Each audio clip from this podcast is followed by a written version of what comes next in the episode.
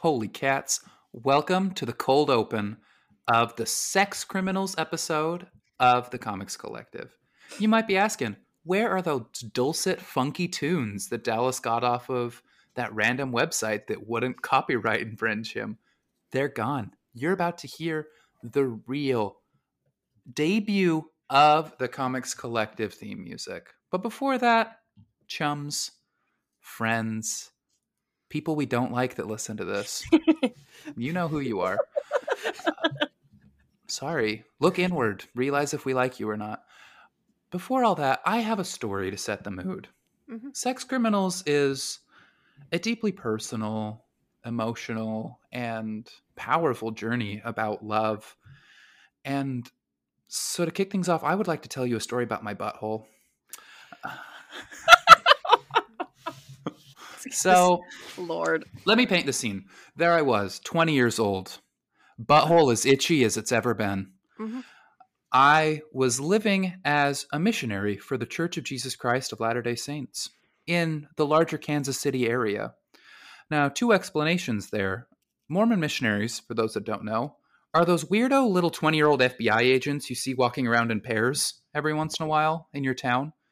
You'll see them predominantly white, predominantly male, and predominantly lost and with nothing important to say. They'll come up to you and they'll say, Hello, would you like to hear a message about Jesus Christ? And you'll say no and go about your day. And they'll have that same conversation 413 times. Um, Kansas City, for those that don't know, is Mhm. I've heard people say that Florida is the armpit of the country. Yep. Heard that. Florida is the pubes of the country, first off. Second off, Missouri is the armpit. Missouri is like Florida without Miami and without Disney World. Like everyone's gonna go to Florida every once in a while and be like, ah, Disney World. Oh, Miami, let's go do some blow out of a stripper's crack. You know? Ah, Nobody's ever been like, let's go to Missouri that's it's it's the worst place on earth. So there I was, just double cheeked up on a Tuesday. Mhm. about three weeks into unbearable butthole itch. All right, let me let me paint the picture for you. I was so itchy in my posterior region that I I would crave elevator rides because I could back myself into the corner and just go to town on myself with no one knowing. Oh my god. Just itching until I saw red, frankly. And I was like there there was a time there where I was like, this is a weird day. And then I was like, that's been a weird week. And then I was like, it's been a weird three weeks. And then I was like, it's gotta be over soon. And then about five weeks in, I was like, I don't think this is ending. And then there was about another week of just acceptance where I was like, I'm just a guy with an itchy butt now, I guess. I, I kind of like blamed it on myself for a little while. I was like, you got to get better at wiping your crack, man. And Nice. it was it was wiped well enough. There was no reason from me that this should be as itchy as it is, but it is. Okay, um, I used to clench my ass and walk to see if the cheeks would itch it. If you've never flexed your butt cheeks to itch your butthole, you don't know what I was going through. Honestly, I was the weirdest little doodle bop and missionary. I was walking along, flexing my butt cheeks, bouncing up and down like a quarter inch as I went. And people are like, "Huh." Why is that guy doing a little jig? He was doing a little jig because his butthole was in pain. And like, for those of you that don't know, missionaries they they usually go in pairs, right? And so there was a brief moment where I was like to the other little dude with me, I was like, "Is this Ben's fault somehow? did Ben do something to my butthole? Ben did not do something to my butthole." But so I finally woke up on a Tuesday morning. I'm just making that up. I don't know what day I it was. That's a very specific remem- memory. I don't remember what day it was, but I woke up and I was like, today's the day I solved the butthole. And I looked over at Ben. I'm not going to say his last name because I don't know if I have permission to. I looked over at Ben and I went, You curly headed fuck. It's time for me to solve this butthole issue. And he went, That's not what you said in this story. And I said, Yes, it was, Ben. And so I grabbed my phone. And as a missionary, you have to check in with everybody all the time with what you mm-hmm. do. I swear you like you wake up at 601 instead of 6 a.m. and you have to let somebody know. And so of course, going to the doctor, you have to let somebody know. And our somebody was an 85 year old woman whose solution to everything was going off gluten. That was no matter, you could come with her with your arm severed off and you'd be like, hello, uh, I'd like to see a doctor. She's like, have you tried being gluten free? and so I grabbed the phone. I'm like, uh, bring, bring. yes, hello, I'd like to go see the doctor. She went, hmm, what is it for? And I, I'd rather not say, honestly. I'd rather just go. She's like, you have to tell me what it is. And I went, mm, I'd really rather not. She went, Dallas, what do you need to see the doctor for? And I said, punk ass, I have a very itchy butthole and I need to get it solved. And she went, oh, uh, hmm, yeah, you probably could have kept that to yourself. I went, yeah, yeah, yeah, I could have. Yeah. She's like, have you tried going off gluten? I was like, I've stopped putting the gluten in my ass. Can I please go to the doctor? And she said, yes. And so she directed me to go to the urgent care near me. And so I go to the urgent care. All right, and I'm like, "Hello, I'm I'm here." And there's this funny thing that happens when you're a missionary where you are immediately the most interesting thing in the room when you walk into a room. These two little FBI agents walk in and people every eye in the room looks at you and they're like, "Holy shit, Mormons are real." and you're like, "Yes, hello, I was in the musical. They wrote that about me personally." And every eye in the building is on you. And you always kind of feel like a tiger in a shirt and tie like "Hmm, hello yes i escaped from the zoo. But especially at this moment i was like i wish everyone wouldn't look at me while i'm clenching my ass to itch it while i walk. And so i get to the front desk every eye in the place on me. I'm like hello i'd like to see the doctor. And person behind the desk is like okay here's your paperwork um just so i can get a head start on it what what are you here for? So we can put you in the queue. And i was like uh just general general health discomfort. She's like no like i really i need a real thing. And so i i kind of i lean in and i whisper and i say uh i have uh an irritated posterior. And she goes what? And i go an irritated pos- posterior what do you mean i have an itchy butthole and you could feel it in the room. You could feel everyone just tighten a little bit. Like, did he just say uh, itchy butthole? and the lady behind the desk, eyes as wide as golf balls. Did he just say itchy butthole? and me to myself, how loud did I say itchy butthole? She went, okay, go fill out your paperwork and we'll let you do that. And so I'm there sitting my paperwork, and all of a sudden, every eye in the room is trying very hard not to look at me. Everybody's like, hmm, how many tiles are on the ceiling? Ah, this New Yorker magazine from uh, November 3rd, 2012 is deeply fascinating right now. I'm filling out my paperwork, and the nurse comes and he says, like, oh, hello, Dallas Taylor, come back. And another one of the rules as a missionary is you're always supposed to be with the other missionary. You're always supposed to mm-hmm. be within eyesight of each other. And so immediately my mind split right down the middle. I was like, do I invite him into my butt appointment to keep the rule that we're together all the time? Or do I spare him seeing my ass get prodded by a doctor? And I decided, rules are rules. Come on, Ben. And he gave me this look like, you're Oh. joking, right? And I'm like, I'm not joking, Ben. Come on.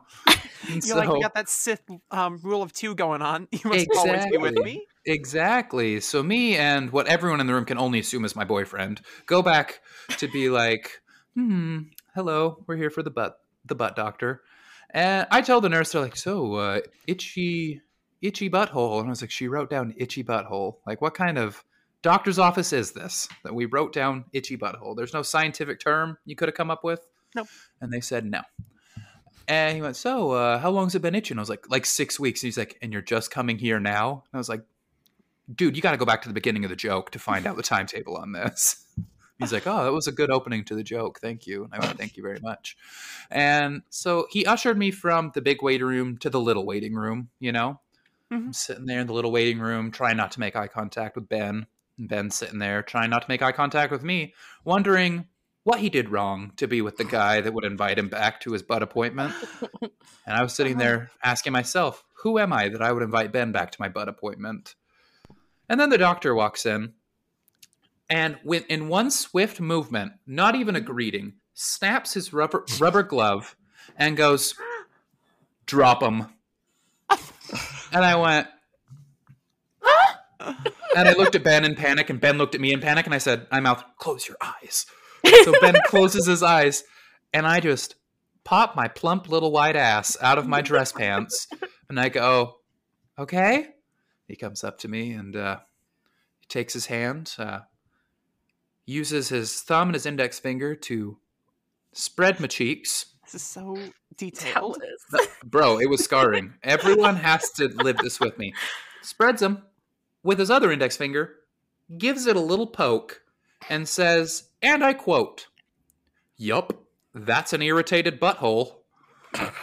and released cheeks clap back together, and I go, That's the diagnosis, Doc?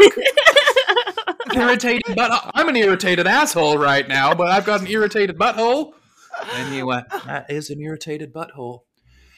And and so, with that glorious diagnosis, you went, "Hmm. Well, there's really one solution to this. Are you aware of what a suppository is?" And I said, Oh. no. And he said, a suppository is basically a little uh, a, a cream that we've hardened into a torpedo shape that you're going to put at the tip of your finger. You're going to insert one knuckle deep. He said one knuckle deep. And I went, what kind of hospital am I in? A said, hospital. finger one knuckle d- deep into your butt, and then you leave the suppository there, and it will heal it. And I went, so you're giving me butt torpedoes that I just put up there, and it's going to solve the itch. And he said, yes.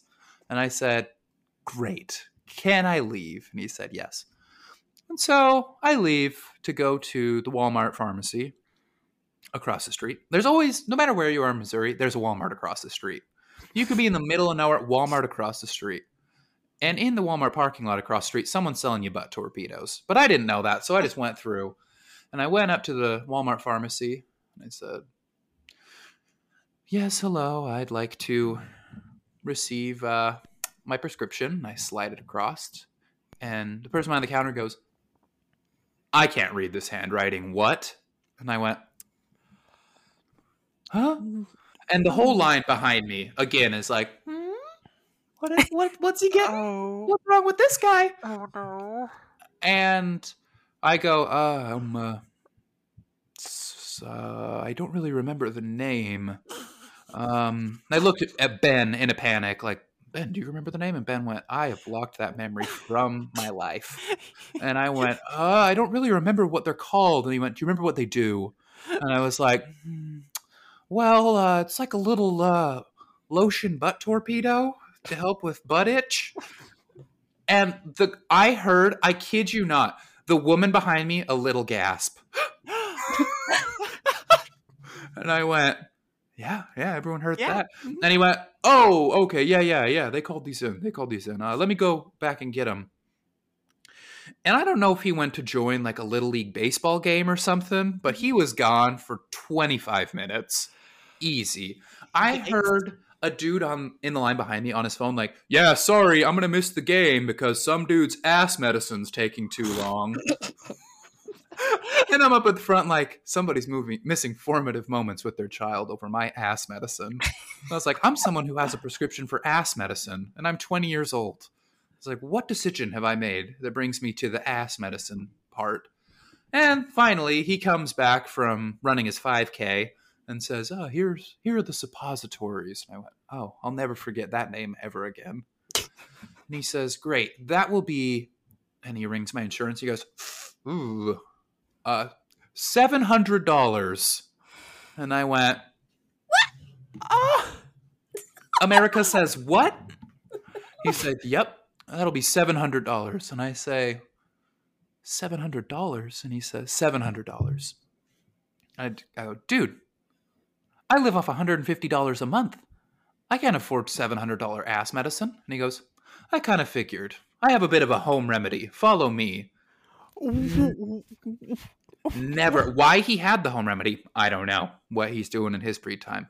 Never follow anyone that has a home remedy for your ass into the depths of Walmart. But I do. I do do do. Come on, Ben. We're on an adventure. And we follow him back to the itch cream section. He goes up and he sees the cortisol cream and he says, All right, so this has the same active ingredients. Uh, he says, That term, I was like, Oh, that's a medicine term. Active ingredient. Great. Great. Um, it's above my pay grade. He goes, So what you're going to do, you're just going to get a hearty dollop of this and same procedure as the. As the suppositories, I went just a a hearty dollop. He's like, yeah, about the size of a quarter. And I was like, okay. Um, he said, uh, yeah, just pick out whichever one, whichever one speaks to you. And my dumbass brain, looking, never realizing there were so many var- varieties, I just kind of grabbed the one that was closest, and not really thinking much about it. I'm looking at it, and I'm I focus in on the warning in huge letters on the front. Warning: not for rectal use right on the front. And I went, Hey man, uh, what does it say to specifically not do what you're telling me to do? And he goes, Ah, you know, legalese, they just do that to cover their ass. And I went, Sir, I'm gonna need a little bit more specificity because this is about to be covering my whole ass. and he said, You're good. You're good. Just just use it. It's not there for a reason. And I went, I mean, I started this conversation trusting a guy with a home remedy for an itchy butt crack on a Tuesday afternoon, so why not? So I take my cortisol cream, and again, not putting much thought into it. I scan, leave, and go immediately home, and immediately from home into the bathroom of said home. I tear open, get the tube, squeeze out a hearty dollop, and I uh, I go through with the procedure now, dear listener, you might be wondering, how did it go? I saw the devil's face in that oh moment. I dropped to my knees in more pain than I have ever felt. I grab for the tube, look at it, and it says cortisol cream, icy hot. And I went, I went, the icy hot? And looking at the tube, feeling the pangs of the icy and the hot. No. My asshole dissolving before me. Oh, Never prepared to be anyone God. resembling a normal person ever again. Tears streaming down my face. I just whimper, Ben, help. and he says, Dude, you're on your own. And went about his day. And so, really, the moral of this story is if you have an itchy butthole and you live in Kansas City, don't fucking tell anybody. Keep it to yourself because a week later, no help from the cortisol, it went away like I'd hoped the entire time. oh Lord. My And God. that has been the intro to our wonderful Sex Criminals episode featuring Brad and Lisa Gullickson of the comic book Couples Counseling. After this, you're going to hear our amazing new intro music and then the conversation about what is one of our personal favorite comics. So, good luck, keep your buttholes itchless, and have fun with the rest of this episode.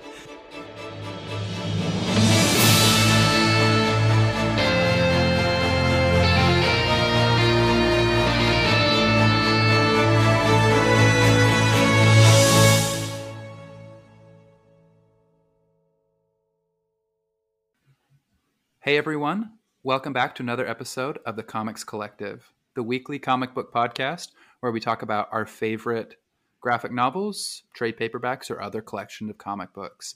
I am your co host, Dallas Taylor. I'm Alexis. And I'm Anne, and I'm absolutely amazed because this episode is so special this week. Dallas, what are we talking about, and who are we with? This week, folks, we're talking about sex criminals.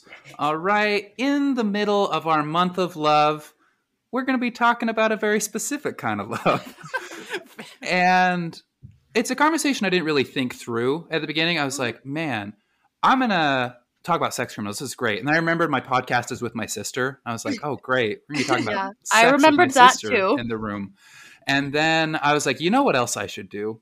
I should invite two people I look up to on this podcast to talk about sex. And so we're joined by Brad and Lisa Gullickson of the Comic Book Couples Counseling Podcast. Yay! Thank you so much for having us. And we've brought our grandmothers with us. Oh, perfect. Nana, Good. what did you think of Come World? I loved it. oh, I love going to the quiet. You know, I brought my mother-in-law and asked if she's ever been to Come World, and that's gonna be a whole Oh. different conversation. I know those answers weirdly. this this episode is going to be particularly challenging for me uh, because I am uh, slightly prudish. I am sex positive, um, but uh, also uh, very self conscious about. And so I uh, re listened to some of our sex criminals episodes to kind of reacclimate myself uh, to talking about sexy stuff, and it didn't. It didn't work. It Yeah. didn't work. I'm I'm a little uncomfortable already. Lisa grew up in a strict religious household. Mm. I grew up in a naked family. He so did. all my friends saw my parents naked from a very young age. And yeah, that's where I'm coming from. So See, we're me and Alexis are the combination. We're from a very religious family with a naked dad, so the amount of people that just saw him, and he's no shame. He just he'll No. walk by in his boxers, like "Hello, folks," and it's like, "Dad, Dad, what are you doing?" He Buckaroo. traumatized my boyfriend the first trip we ever took together uh, it just because he was walking he's- to the bathroom Oh my right God. in the face. it's just that Right. you you know boxers is not a naked dad. That's a boxer's dad. I had a You had a naked tr- you had dad. a truly naked dad. I had a naked dad. All my friends saw his penis. I I think because he uh, married a Brit, he's like, we're European now. correct. That is 100% correct. It's only fair. Uh, Oh. Yeah, see, I think my reaction to my religious upbringing was to overshare all the time. And so I think this episode will actually be an exercise in hey, Dallas, keep it to yourself. Don't say those things for the whole world. I should have brought a buzzer so that way if anything happens, just You're bam, done. You're done. Should have gave Anne the mute button on this episode. Um, but yeah, so we are talking about sex criminals this week. And unlike some of our other previous coverage of big runs of comics, we decided to mainline all of it this week. Ooh.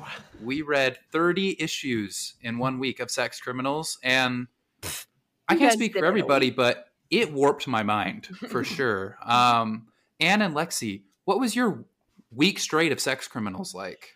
Well, as someone who does not participate in the first six days of the week of reading, it was great this morning. Really great. no, just kidding. Uh, I actually did read the first two volumes like two weeks ago, just for funsies. It was great. And then I read everything else last night and this morning. So, super fun. Loved it. Did you find yourself being weirder because you were reading this comic? Uh, I wouldn't use the word weirder, but I will not use the word that I have in mind. Oh, Oh my gosh. Carson I- questioned it.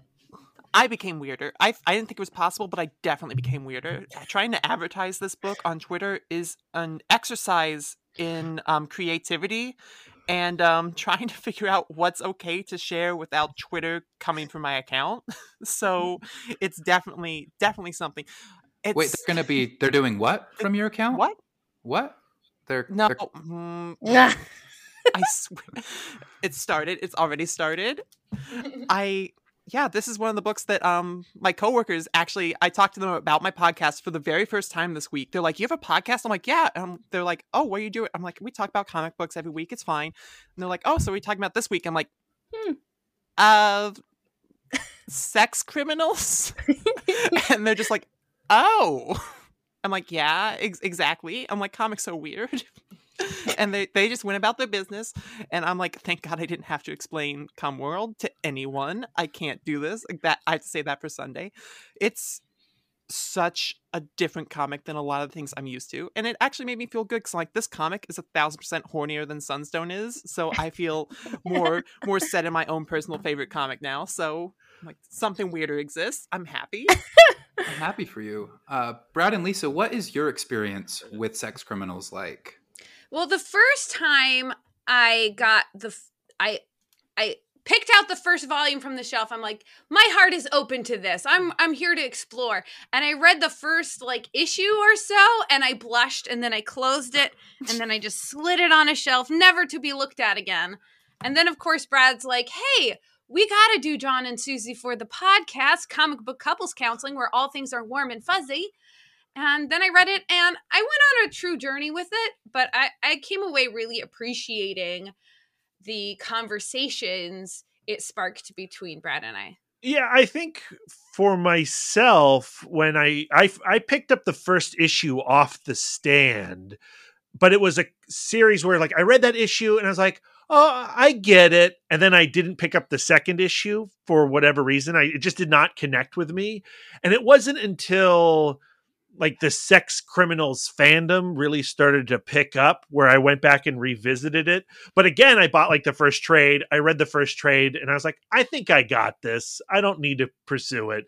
And it wasn't until we created a podcast around couples and relationships in comics where I felt like, well, we have to cover sex criminals because it feels like sex criminals does hold a large space in comic like well a large space within a certain comic book community. Mm-hmm. uh and and i was so glad that we did. And like lisa said she went on a journey with it. I went on a journey with it. And many peaks and valleys uh in my journey with sex criminals. And this morning revisiting those episodes with lisa it was kind of fun to engage with what we said on those episodes. And then go like well do i actually feel that way today because what was that like a year ago we did the last volume of sex criminals on comic book couples counseling Yeah, we're just continuously evolving. yeah yeah yeah in our- exactly in our relationship with sex criminals, which out of context is like a weird sentence. Yeah, Yeah. that title is something. And we actually have a question later that'll get into that. And Okay, I'm excited for that. But yeah. Oh my gosh. Dallas, what were you going to say?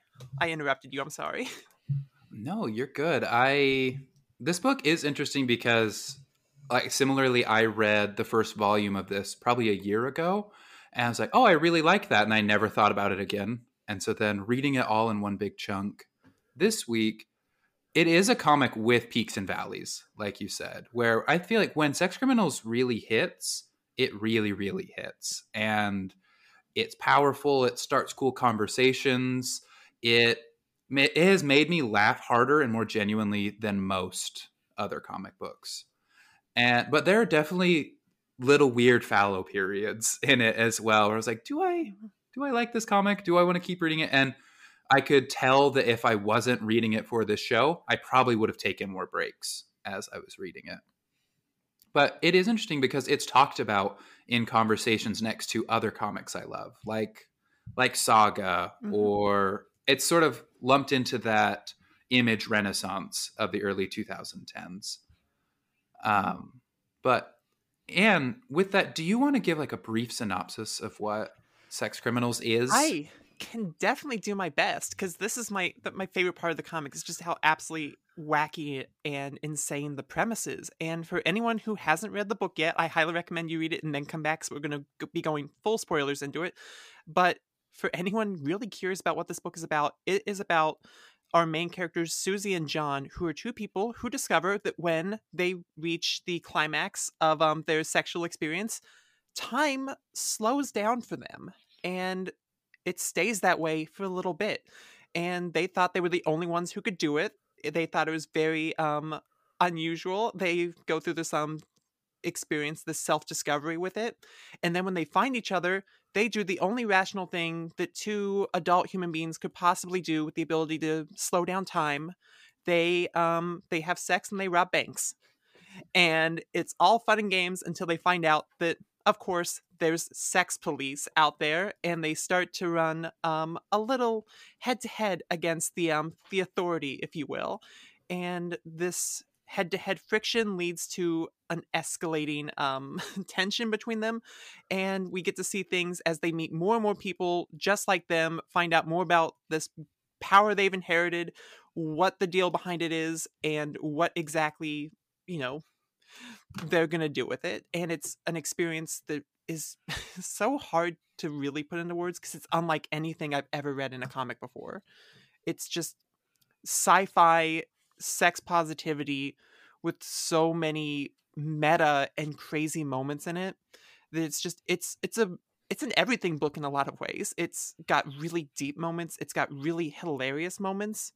It's I'm thinking hills and valleys. It's just just in terms of tone, it's a lot of hills and valleys from the really sad moments that really hit you to the really funny moments that you just have to show all your friends. So it's a book that if you're brave enough to get into, it makes every second worth it, I think. All right, everybody, small claps for Anne. That was yeah, very that good. Nicely done. Very Thank you. Yeah. I mean, I really I like that the conflict of this is that there are even cops in Cum World. Yeah. You know? You know, one of the things that I found so fascinating in the selling of the comic book is how every volume on the back of it brings up the fact that, you know, when they climax, they stop time and then they decide to rob banks. But the robbing banks aspect of sex criminals like ends in like issue two or 3 Mhm. uh, and where it goes is so much wilder than anyone can possibly imagine when they hear the premise of the book. So even with Anne describing what that book is, it's still not what that book is until you're experiencing it. It's it's a rabbit hole. Yeah. It goes all over the place. And I think that's one of the big aspects about it that I really like. Like reading this book from issue one, I was in the same boat as like um both of you where like everyone I guess here was, where it's like I read the first issue and I'm like, I get it, but I'm not sure if it's gonna be for me. I'll pick it up eventually. And then I just see I see a lot of people talking about it. It's getting the special deluxe editions, it's getting all these really weird variant covers that my comic shop has to wrap up to keep the kids safe from. And um I'm like, what I'm really interested in this book, but I don't know if it's gonna be for me. I don't know who this book is for necessarily. But then like the moment I start diving into it, I start finding really interesting things. Like I didn't expect an asexual character to show up in the story Mhm. and I was really, really impressed with how that was handled. I put it out on Twitter actually. I'm like, hey, um, Ace friends out there, if you could give this issue a read and let me know if this is good representation. I actually got overwhelmingly positive um, feedback from that. So I was like, good job, sex criminals, way to go. And just the various angles they look at our relationship with sex and the taboo around the topic to begin with, I think is so fascinating. That's like, that was my favorite part of the story, just talking about how we treat something that so many people do all the time as something that should never ever be addressed or talked about. I think the way it handled that was absolutely beautiful, and it's it, there's so much here. I I'm I'm, I'm gonna pass it off to someone else because I'm just I keep getting lost for words. Well, when I was fully in with sex criminals was the introduction of Anna Kincaid as a Mm. lecturer. And she's giving this talk about how um, sexuality is not binary and it's not even a spectrum, but it is infinite possibilities. And whatever you are is just what it is what you're meant to be and and it is not it and it can't be fit in any kind of normative box like everybody is having their own individual sexual experience and because everybody is different then there's room like nobody should be ashamed and um and this comic takes that idea of infinite possible infinite possibilities and takes it even further by going like well if some people are asexual then s- clearly some people can time travel and some people's members glow and and I, Tentacles. and tentacles and it's like just a story about radical acceptance not just of others but radical acceptance of self which I think is huge. Like Mhm. so so much of my experience in life thus far has been I feel like you you find out sex exists, you Mhm. discover sex, then your whole life is being like, we're somehow not allowed to talk about Mhm. this. At least growing up in a conservative community. It's the knowledge of like everyone around me has this shared experience that we're all just pretending doesn't exist. Mike we're all- Birbiglia, the stand-up comedian, has a great bit about it.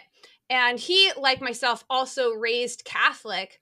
And so um but he he has this bit about like whenever when you start masturbating and expressing yourself sexually like um it's like you discovered like something secret and something really really cool and then um and then you find somebody else who's like into it too and that's also cool and special like they like so the, it's a two-pronged thing where it's like yeah it's special and it's cool and it's expressive it's your new superpower but also it's really weird and you don't want your mom to know that you do it Mm-hmm. and like uh, yeah and i think that um sex criminals is really a celebration of those two things I agree. I like that sex criminals is weird.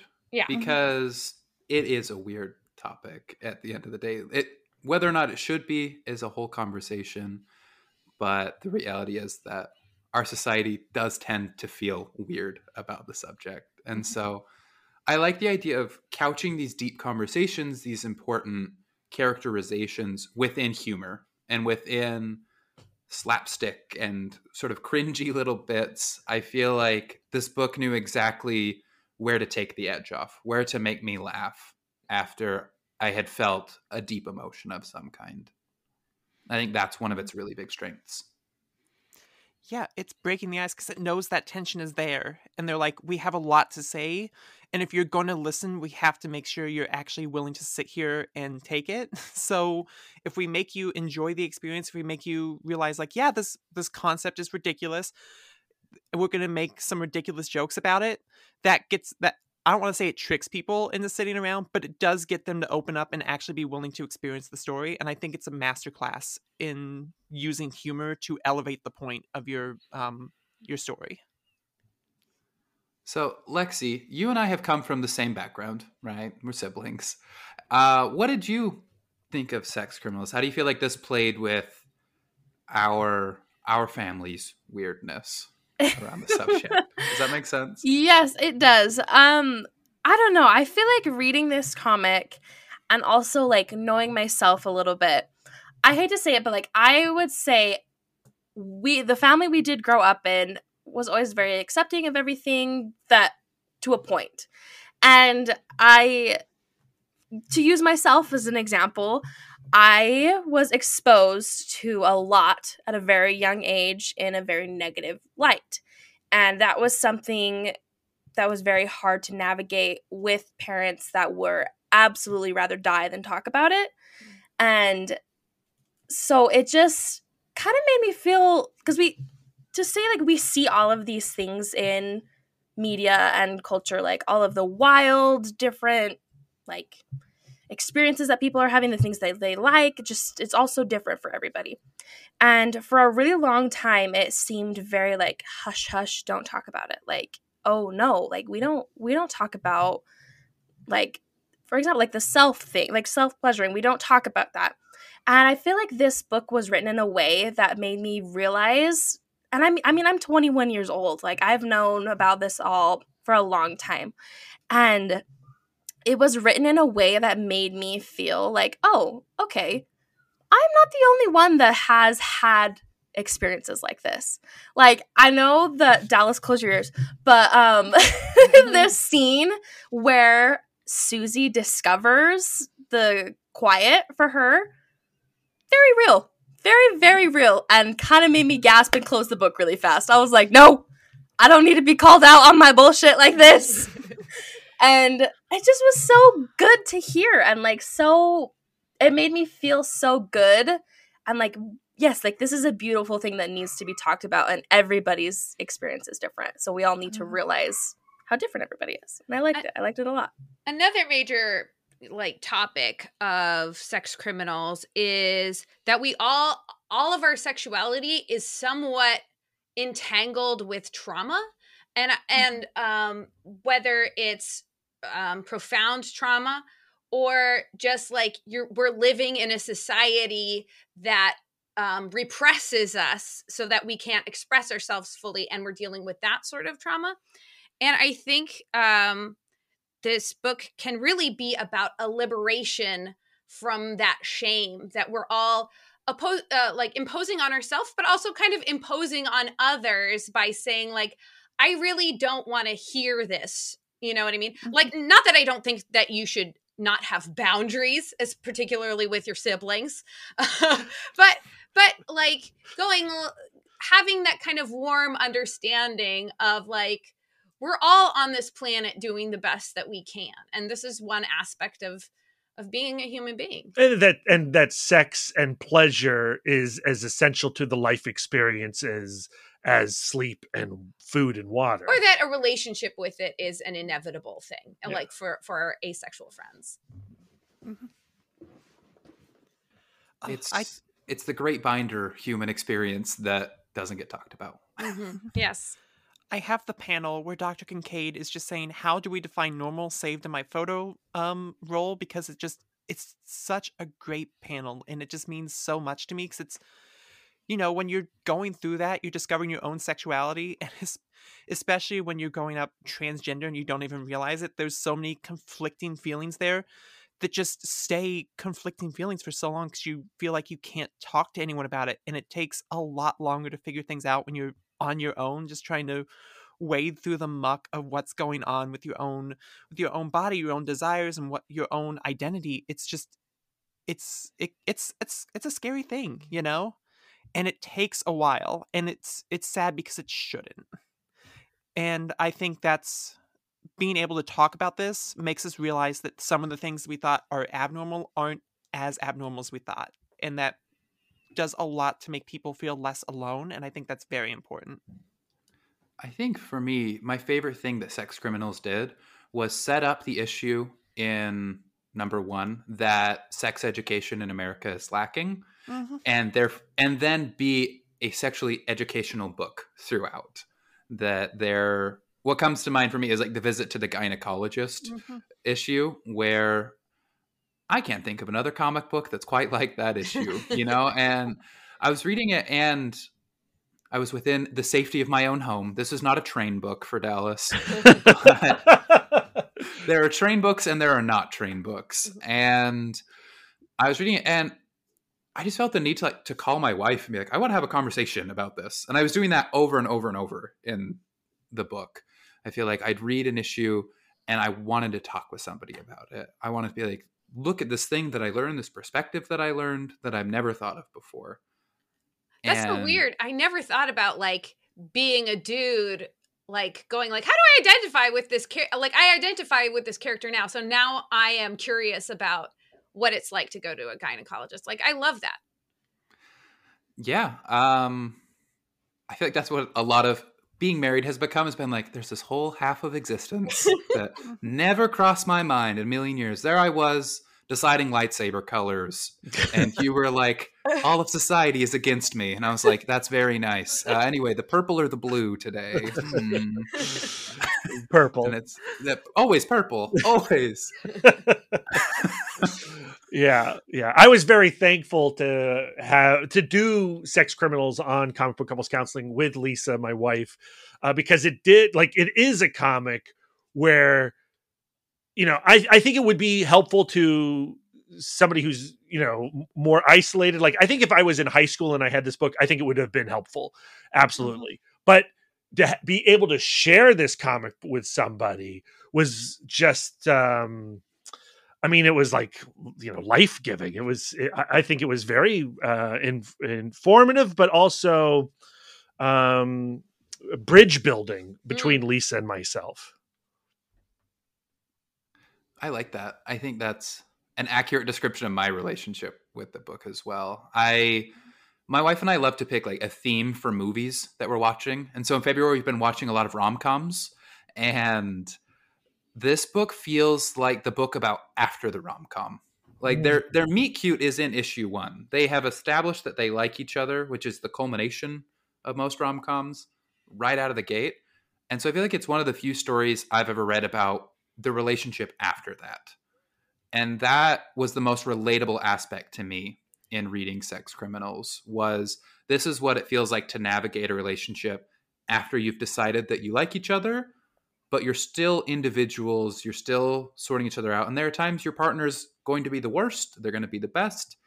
And within serialized fiction, we don't get a lot of that. We get a lot of the big breaks or a lot of the big coming together but this book hangs out in the mundane periods in a way that really spoke to me and made me feel seen. Well, that was one of the things that I struggled with in my journey with sex criminals is how it subverts narrative or traditional western narrative.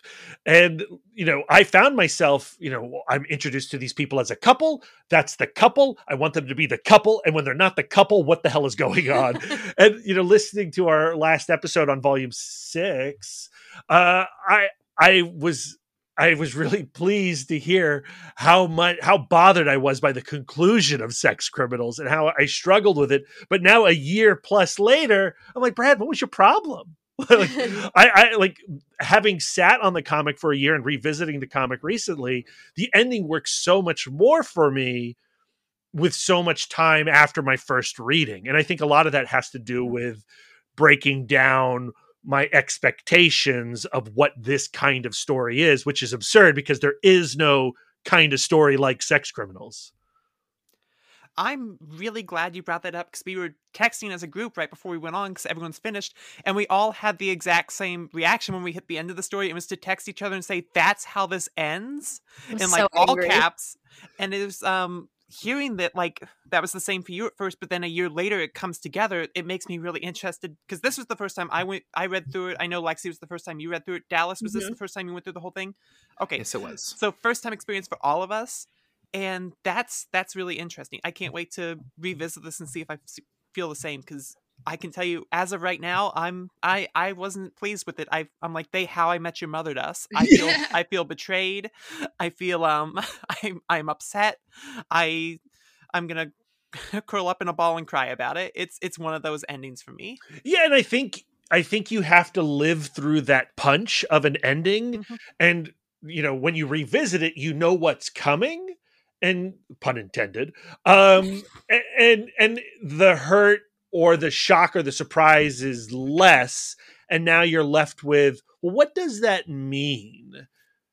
And I'm st- I still don't know if I know what the meaning of the ending is. to me, like what disappoint, disappoints me about the ending of now we're just talking about what we don't like. No, what what disappointed me about the ending of Sex Criminals is like once I got over the disappointment of investing so much in this relationship and having it not work out, which is life. Sometimes you invest a lot and it doesn't work out. But- again i like we, we can talk about the ending i don't know if it doesn't necessarily not work out it's just where we're left with right them. right that's true but like i feel like as a character jon has made so much more progress than suzie where i feel like when we met jon he was angry he was closed off his um, sense of sexuality was completely separate from his emotionality and then as he grows closer to Suzie and he begins to work on his trauma, he discovers, oh, I'm open to love. I'm open to a relationship. Um, I don't know what that's going to look like for me, but I'm willing to explore it. And Suzie, what like acts as if she wants to have a relationship, and she does put a lot of effort into her relationship with Jon. Um, particularly when he was going through his depressive period and she's like we need to make goals together real couples create goals like i do think that she put effort into it but particularly as we went towards the first like the end of volume 6 she always had one foot out and that foot was out from the beginning of the comic and so to see her once again in a relationship that is not giving her the lightning, which is the exact place where we met her in the first book. Now super disappointing Yeah, it's Yeah. just like to me that's just a lack of um character progress in somebody I've invested like in. like to me that is the creators saying like no what jon and suzie had was special and can't be replicated but then to sell that by saying like suzie's relationship she's in now doesn't have lightning she can find lightning there's still other lightning out there to be found suzie explore don't Yeah. settle I do I do think that's really interesting. I think while Suzie is the POV character, I feel like Jon is the darling of the book, if that makes sense. Mhm. You Jon's- only say that because he looks just like you. yeah, thank you for making that as uncomfortable as possible by pointing that out before we started reading this book. Yeah, I'm going didn't through the whole want to thing, read a like, freaking Dallas. book about my sister-in-law and my brother. All right, yo weirdo. That's Dallas and his glowing pingus. Thanks for that. It's magic. What can I say? Disgusting, disgusting. You my favorite thing I ever found, and I've been trying to show everybody since. I'm just kidding. That might be too much. Uh, well, it's real. Uh, anyway, I I don't. I feel like I don't know Matt Fraction on a personal level, obviously, and I feel like he's he's a little bit more reserved than some of the comics creators that we get to dig in here. Um, but it felt like Jon was the person that Matt Fraction was sorting things out through, if that makes Mm, sense. Like there mhm. were there were a lot of conversations about depression and self-love and sorting through what it means to be a man in this comic book that felt like it feels like you're talking about you in a way that I don't think was ever quite there with Suzie, which was disappointing because on its face Suzie's the main character. She's the one we're introduced to. She's the one that closes the book. But I think that's a, a really good observation, Lisa, that she she doesn't seem to have much of an arc. She just is there pushing the narrative for Jon's arc. And she does have her own trauma that is worth exploring and resolving. Like I found um when we revisited her like sexual awakening which started with the library and finding the copy of Lolita on the grief shelf and going like and to highlight that um Suzie's sexuality is so Yeah. entwined with the tragic death of her father and trying to escape the oppressive lack of emotion from her mother um, i think that is something that a lot of people ca- could possibly relate to Yeah.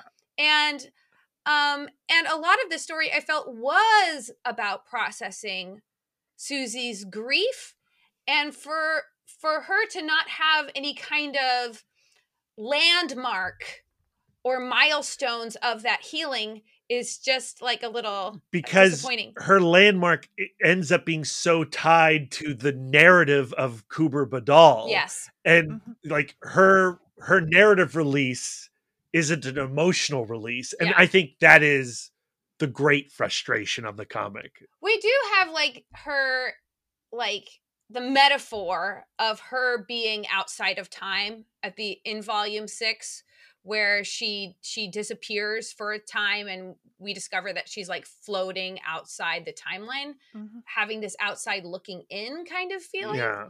um but I, I again i don't see how like i i wasn't satisfied to see how that revelation played out in her her actual life But that moment in the library with Lolita on the grief shelf, like talk about uh, amazing, profound writing. Like you hit that sequence and it does rock you. And Mhm. it, you, you do kind of want to like high five Fraction and Zdarsky with a sequence like that. yeah Um, really special. Yeah. Don't you want to talk to Kelly Sue DeConnick? Yes So bad. so bad. For many I, reasons. I've been thinking a yeah, yeah, she's incredible. For a lot of reasons. For a lot of reasons. for But- other reasons including this reason Yes. including yes. the specific reason very much yes you have to use the others to break the ice on this one Yeah, that's a hundred percent true. Hi, You know, i respect you very much let's talk about your husband. Oh, God. I was laying in bed last night and I was like, I think what's great about sex criminals and what makes it work is I think the husband of the woman who wrote Bitch Planet doesn't get to write a gross comic book about sexuality. I was like, I don't think she'd let him. I think she'd beat him up, honestly. And I think that's what makes the book magic. it's always great when there's a book that focuses on sex but doesn't turn any of the characters into an object of the sexual focus it doesn't turn them into a sexual object yes and i really appreciate that because it keeps the human element inside every character in the story no matter their sexuality no matter their gender no matter their origin even just everyone's treated like a person and that's great. And I hate the fact that that's one of the things I have to say. Good job, comic. You did better than a lot of others. I hate that that's something that has to come up, but it does. Even Kuber Badal, who is like Mhm. the criminaliest of all Mhm. possible criminals, who's made the focus of his life traumatizing people Yep. and being cruel. Even he has an origin story where you're like, "Oh, that poor kid," you know? Yeah. Yeah. Um I think for me one of the most profound characters was Dr. Anna Kincaid Yes. and having going off of what Andrew said about objectification and not letting this comic about sex become a comic about objectification. I thought Anna was one of the biggest triumphs because I think she she says a lot of things that I feel like I personally needed to hear. Um maybe maybe TMI, but something I felt important about with this comic was like again growing up in a really conservative place and with no one wanting to talk about sex. Like a lot of what was learned by me and my friends about sex was through pornography Mhm. and the sharing of that and the talking about that and it it provides a really warped view of what is a really special thing and i thought i thought the humanizing of someone who was a sex worker in this comic book and having her have important conversations about how like what to her did not feel demeaning and what to her did feel demeaning was really interesting. I remember specifically the conversation between her and the um, the therapist, Dave. Da- Dave. I'm gonna call him Doug for this. His name's but- Doug. um, but when she told Doug, like, you're you're trying to win sex with me because you need to prove something to yourself. You're not proving something to me. I like I put the comic down. I like stared at the ceiling for a while. I was like, oh boy, is is that what I feel like has been pitched to me for a lot of my life? Is like as a man, you need to win sex, you know, and even even in conversations about like be like a dude that cares be a dude that's like there for your partner there's still like this undercurrent of like and that will make you a good dude like Mhm. you're an awfully cool man if you can ma- help your woman climax. It's still about you though. Don't worry. You're still so cool and special. And like to have that conversation in the comic book it was important to me. And i feel like every time she opened her mouth every time dr kincaid was the focus i was ready to learn something that my soul needed from this comic. And i'll always be grateful to the comic for that that's like another point about like just how much representation matters where like especially where we can seek out exactly what we want. That's why we have to be more open at like as sex criminals is advocating for just conversation wise about about what sex is and what sex can be you know so that we're not just feeding ourselves you know the cocoa puffs of the sexual experience Is porn Cocoa Puffs? Yeah, because it's not nutritious. Okay, no, no, I got it. you're not feeding yourself. All you're doing is you're hitting that dopamine button. It was a perfect metaphor. That was that was actually Thank you. gold. If I'm gonna be honest. Thank you honest. for affirming me. Jeez, Brad. so maybe i'll just type in cocopuffs.com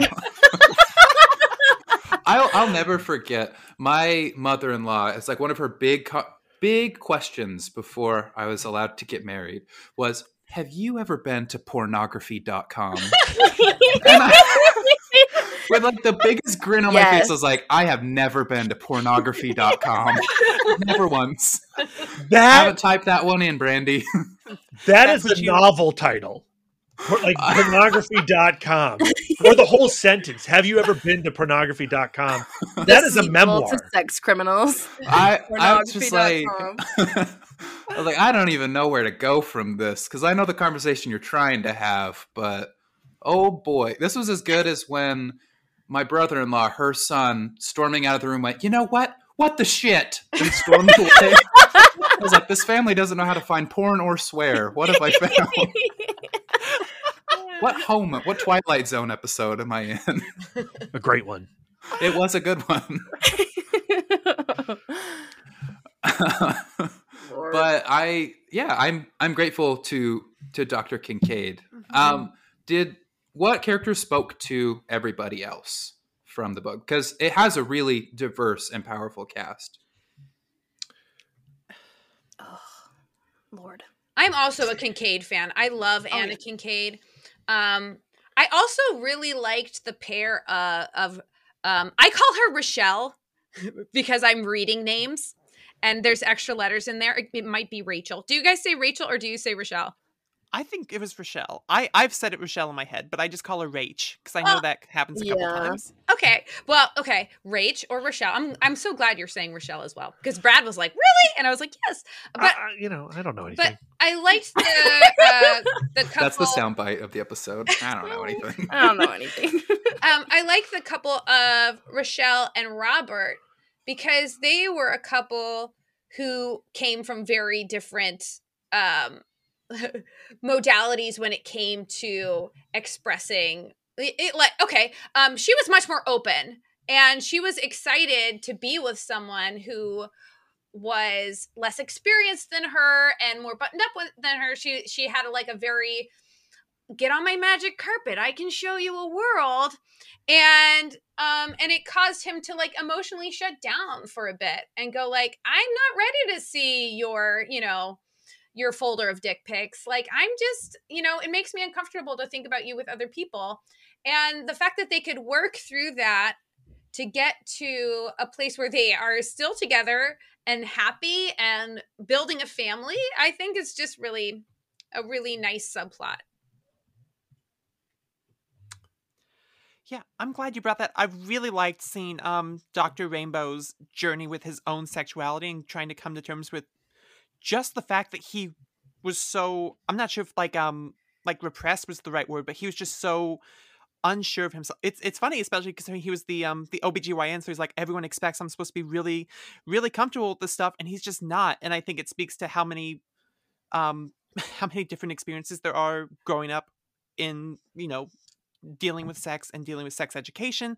I think it's just really great to see that perspective of it. I think it's everyone else in the book is very sex positive, very like go go go when it comes to sex. So seeing someone who's just like I'm not willing to take my foot off the brake just yet was very refreshing, He's and I think also that van- journey was fun. he's also vanilla, which I'm just Mhm. like, hey, Oh, that's my people. I felt represented and seen. yeah yeah i mean i'm pretty basic jon is like my gateway character and and so the character that i'm most focused on when i'm reading it. Mhm. uh but myrtle spurge i think is a really unique creation as well. And the way that she's introduced and i- is like the you know the sex police show up. Like when the sex police show up and the, the comic goes to a place you're like well, well i don't know what this comic is. And you're so excited to explore the mythology around what the sex police could possibly be.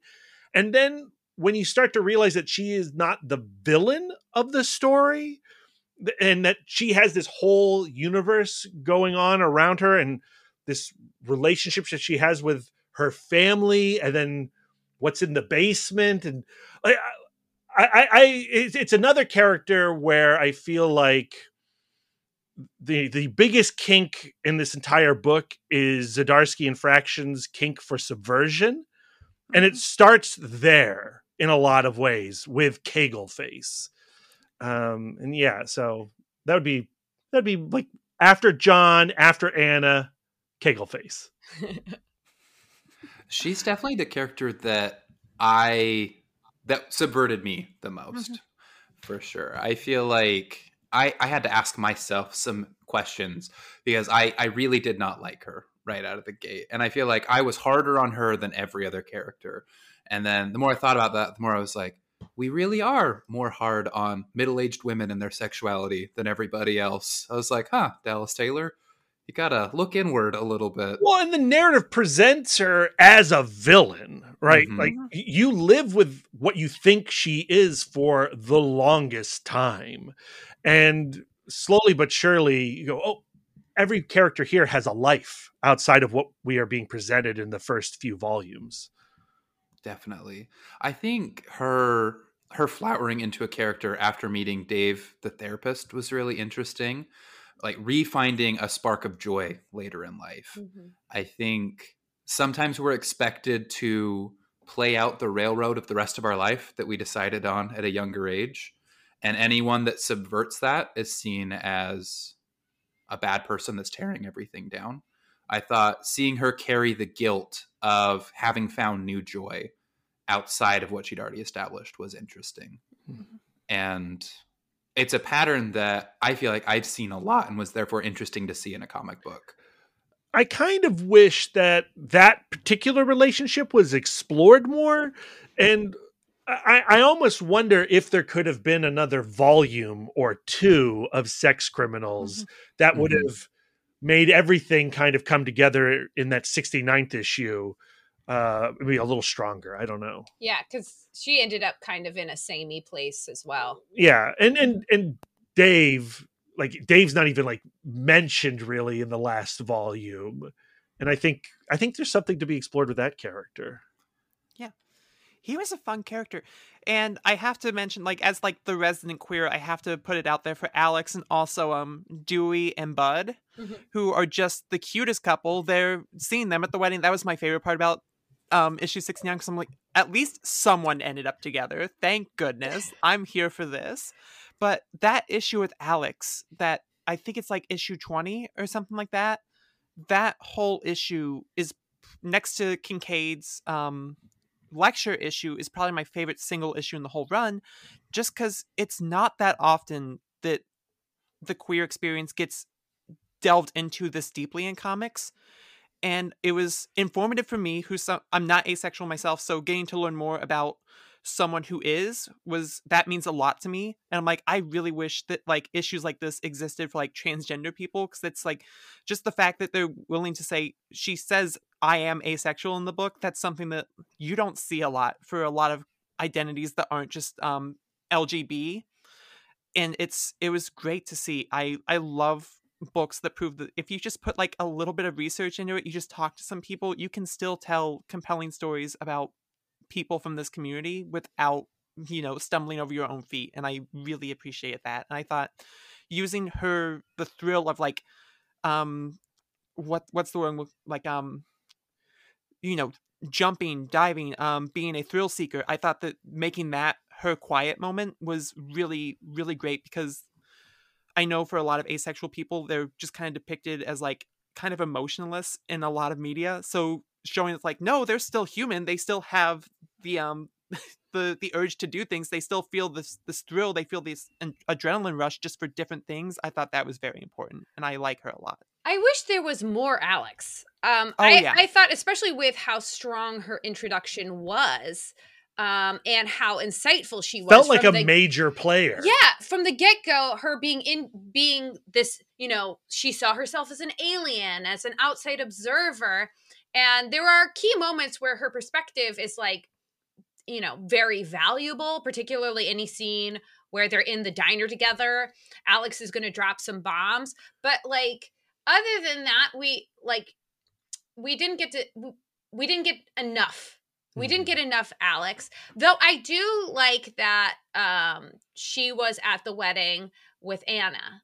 And I think that that was kind of uh like a beautiful um like that that sh- even though she is asexual, she might be in a place where she is romantic. And and Anna, her relationship with her sexuality where it's been you know uh you know with her injury and and um, than her career. Like it was a, a tough road to hoe. So well, like, fully explored. Yeah, yeah, yeah, And so now they're both, you know, in a, in a different place um, from when we meet them. I think is very cool. Very much so. I like it a lot. Do we want to talk about? Um, so looking at our list of characters here, we haven't talked a ton about, like we just mentioned, Bud mm-hmm. and uh, Douglas D. Douglas. Do we want to talk a little bit about about some of those characters? I feel was Bud Chip Zdarsky, and I Chip Zdarsky being drawn into this comic was my favorite thing I picked up on in like volume three. was like every side character was Chip Zdarsky. made me very happy to realize. Um, but especially in issue sixty nine, I was like, is this Matt and Chip getting married? They kind of look like Matt and Chip nowadays. I, Am I, I, am I, I crazy? I don't think you're necessarily crazy. I, I definitely feel like this comic book is as, as much about them as anyone. Um, and that is both great and the most frustrating thing ever. Uh, like the meta stuff can work so well and also be like um, an annoyance for me uh, at times. Um, but, but like I, I had not seen Zdarsky in that particular character.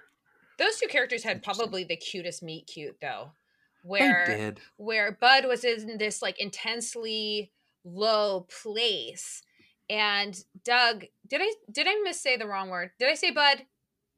I No, hope I did. You No. said you said bud. Okay, sweet.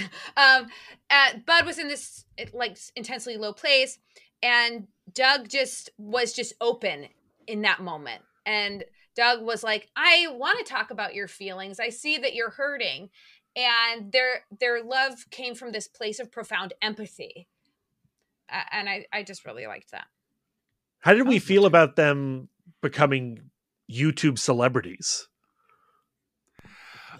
I feel like speaking of your your meta stuff getting annoying, that was like the one meta joke I didn't like was like in volume six and being like, "We're done with jokes. Here's the joke page." That I I never. That was like one of the one jokes I never laughed at. I was that like, that was one of that was what I was inferring to. Yeah, yeah, yeah. I was like, I don't, I don't like this. I don't like that you've recognized that this last volume is like just straight plot, so you can be done with sex criminals, and so you're like laughing at it with these little one-offs. I don't know. I, I felt like I got annoyed by them when I shouldn't have because I loved their meet cute so much. they always came across it always came across as um uh not like not only not funny but profoundly uncomfortable those like little pagination things i did not like it yeah, yeah. are we talking about the same thing We are. okay good Yeah, yeah i just to me i just felt it, it made me feel uncomfortable it, it underscored how uncomfortable it was yeah, which was sad because a lot of the other meta commentary stuff really did work for me. Mhm. Like the conversation between Chip and Matt about how they're going to do the the conflict. I liked that. I liked the like the three panels where they were like, and everyone meets and immediately gets each other. Back to the interesting part. Like that made me laugh, and I liked that. And like the endless background jokes that Zdarsky puts in, mm-hmm. very, very like you know chuckle worthy. They're very funny. The I- little Charlie Brown one with his face on it, I can't look at and not crack up and die. I I can't think about it too long or else I start to laugh. I I tell you what, the um the scene where they're in Cumworld the store, not the um the orgasm place, when they're in the store and there's a section of porn movies that just says Obama Core, that has been living rent free in my head all week because I'm still trying to wrap my head around what those videos are like. Oh man, I was in My desperate need of Obamacare in, during the Trump administration. Yeah. It's just it's just spe- it's just his keynote speech from 2012. There's every DVD. So we're gonna come together. No, no. Oh my god. Uh, do you do you remember what it was like? Executive order. yeah, uh, I don't know if you remember what it was like to have a president that you liked. Uh, Fucking Christ. Alexis, who was your favorite character in Sex Criminals? Um, I don't know. I would say for myself, I put myself in like the hopeless romantic category. So Suze and Jon together were my favorite people. Suze, I very much saw myself and like how she discovered herself and all how she holds herself.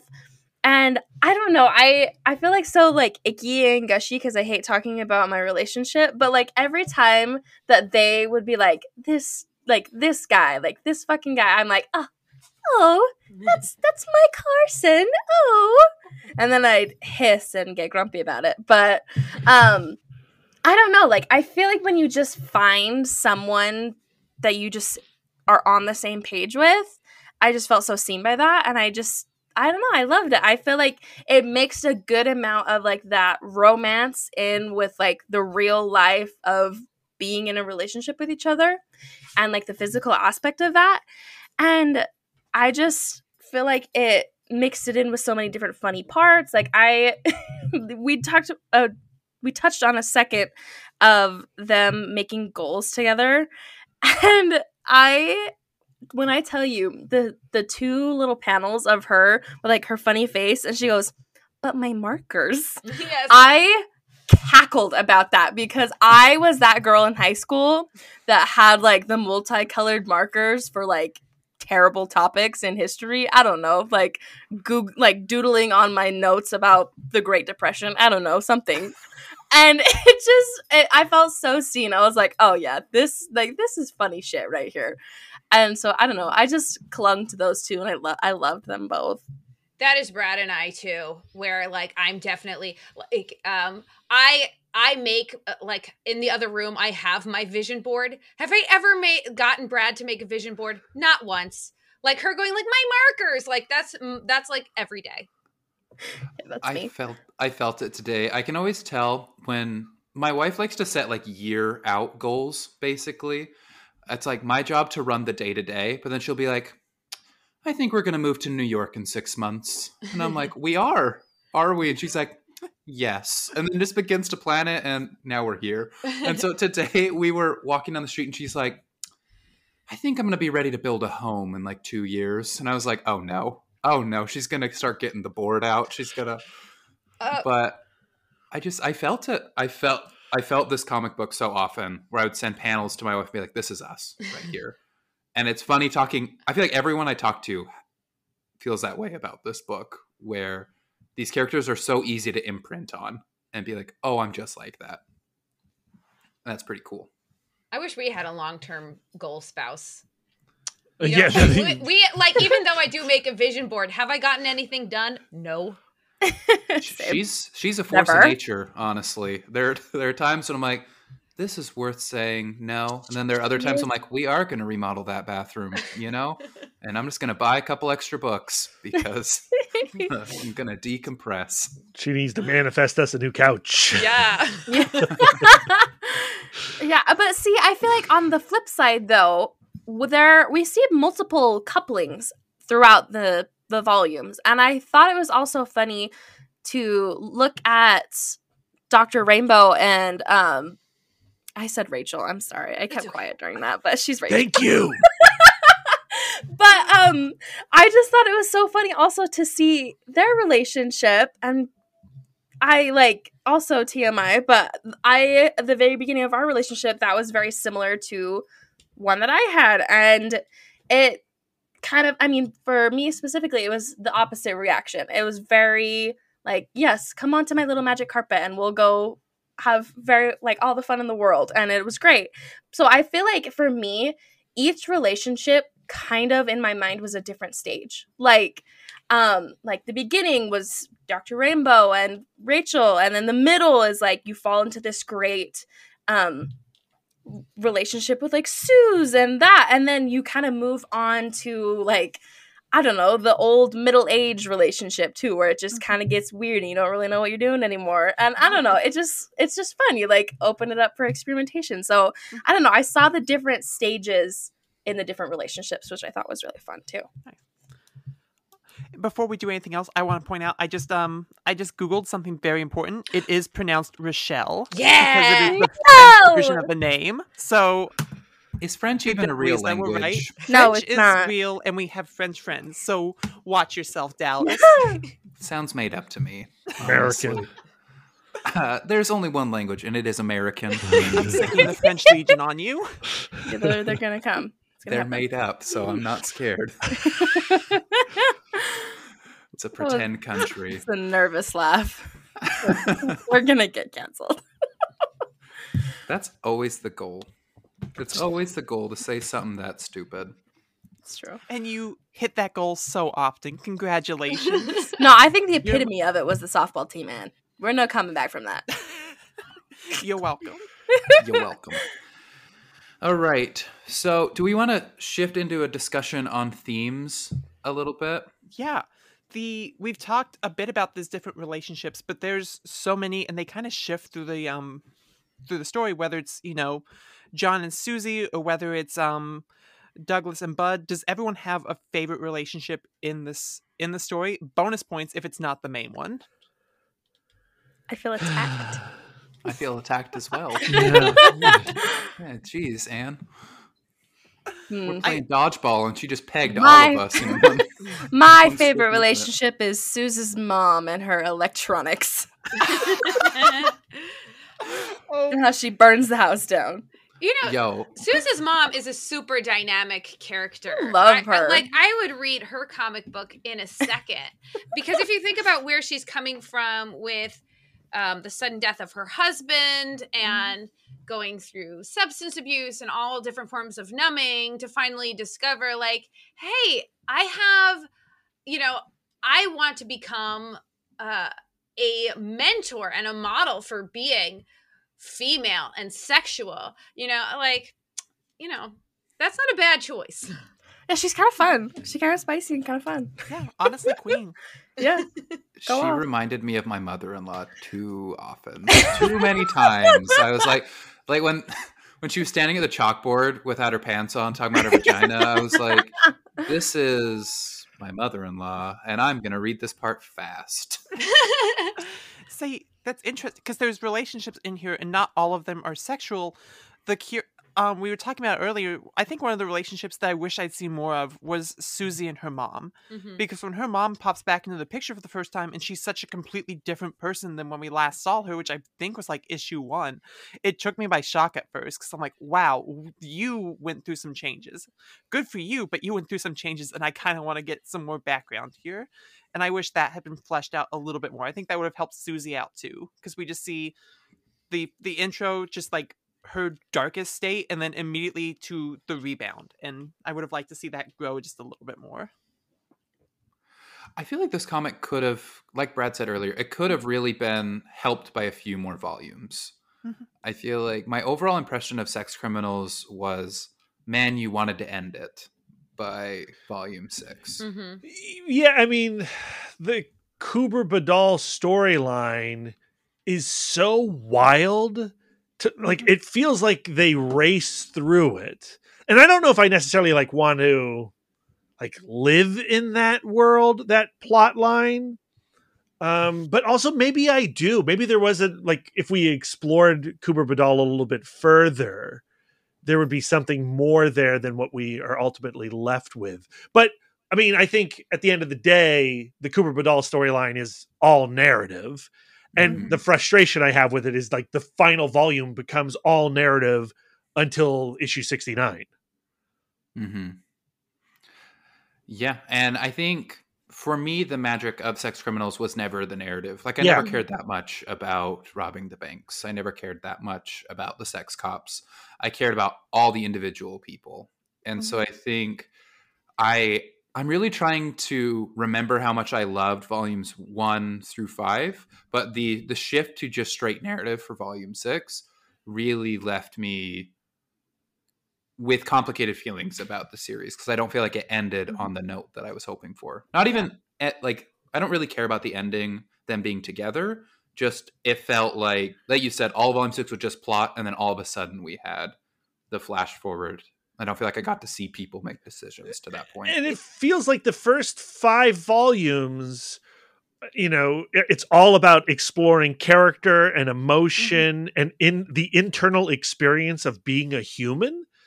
And then Chip and Matt want to end the like they they've got to wrap it up because they want to move on or away from sex criminals Mhm. as their comic book baby, um, which I guess I understand. Mhm. Um, but you know, I, I, I could have just lived with conversations between these characters for the final wrap up. Um, Yes to that, but also more robbing banks. I love a heist. I love a I love a heist story. like this is a plot that you could give to a dozen writer artist combos and get a dozen different title like types of stories. Yeah, like I think there's a lot to be mined by the concept of having sex, stopping time, doing a heist. I mean, that's a that's a perfect setup, mm-hmm. frankly. Yeah. I think one of the coolest things about it is just that sci-fi aspect of it, of just like, hey, your orgasm gives you superpowers. I love that that takes a backseat to a lot of the character stuff, and I think, yeah, that is one of the weird things about Volume Six is how much that takes the forefront. Um, Dallas, I know I lost my mind when they started making the um from hell references, and they're like, "What is the fourth dimension?" I'm like, I'm, I'm gonna lose my absolute mind. I was gonna text into the group chat and say I'm not coming back. I'm like, I cannot do this right It now. It all comes back to And from then- hell every time. It's then they- all about from hell. Hate it.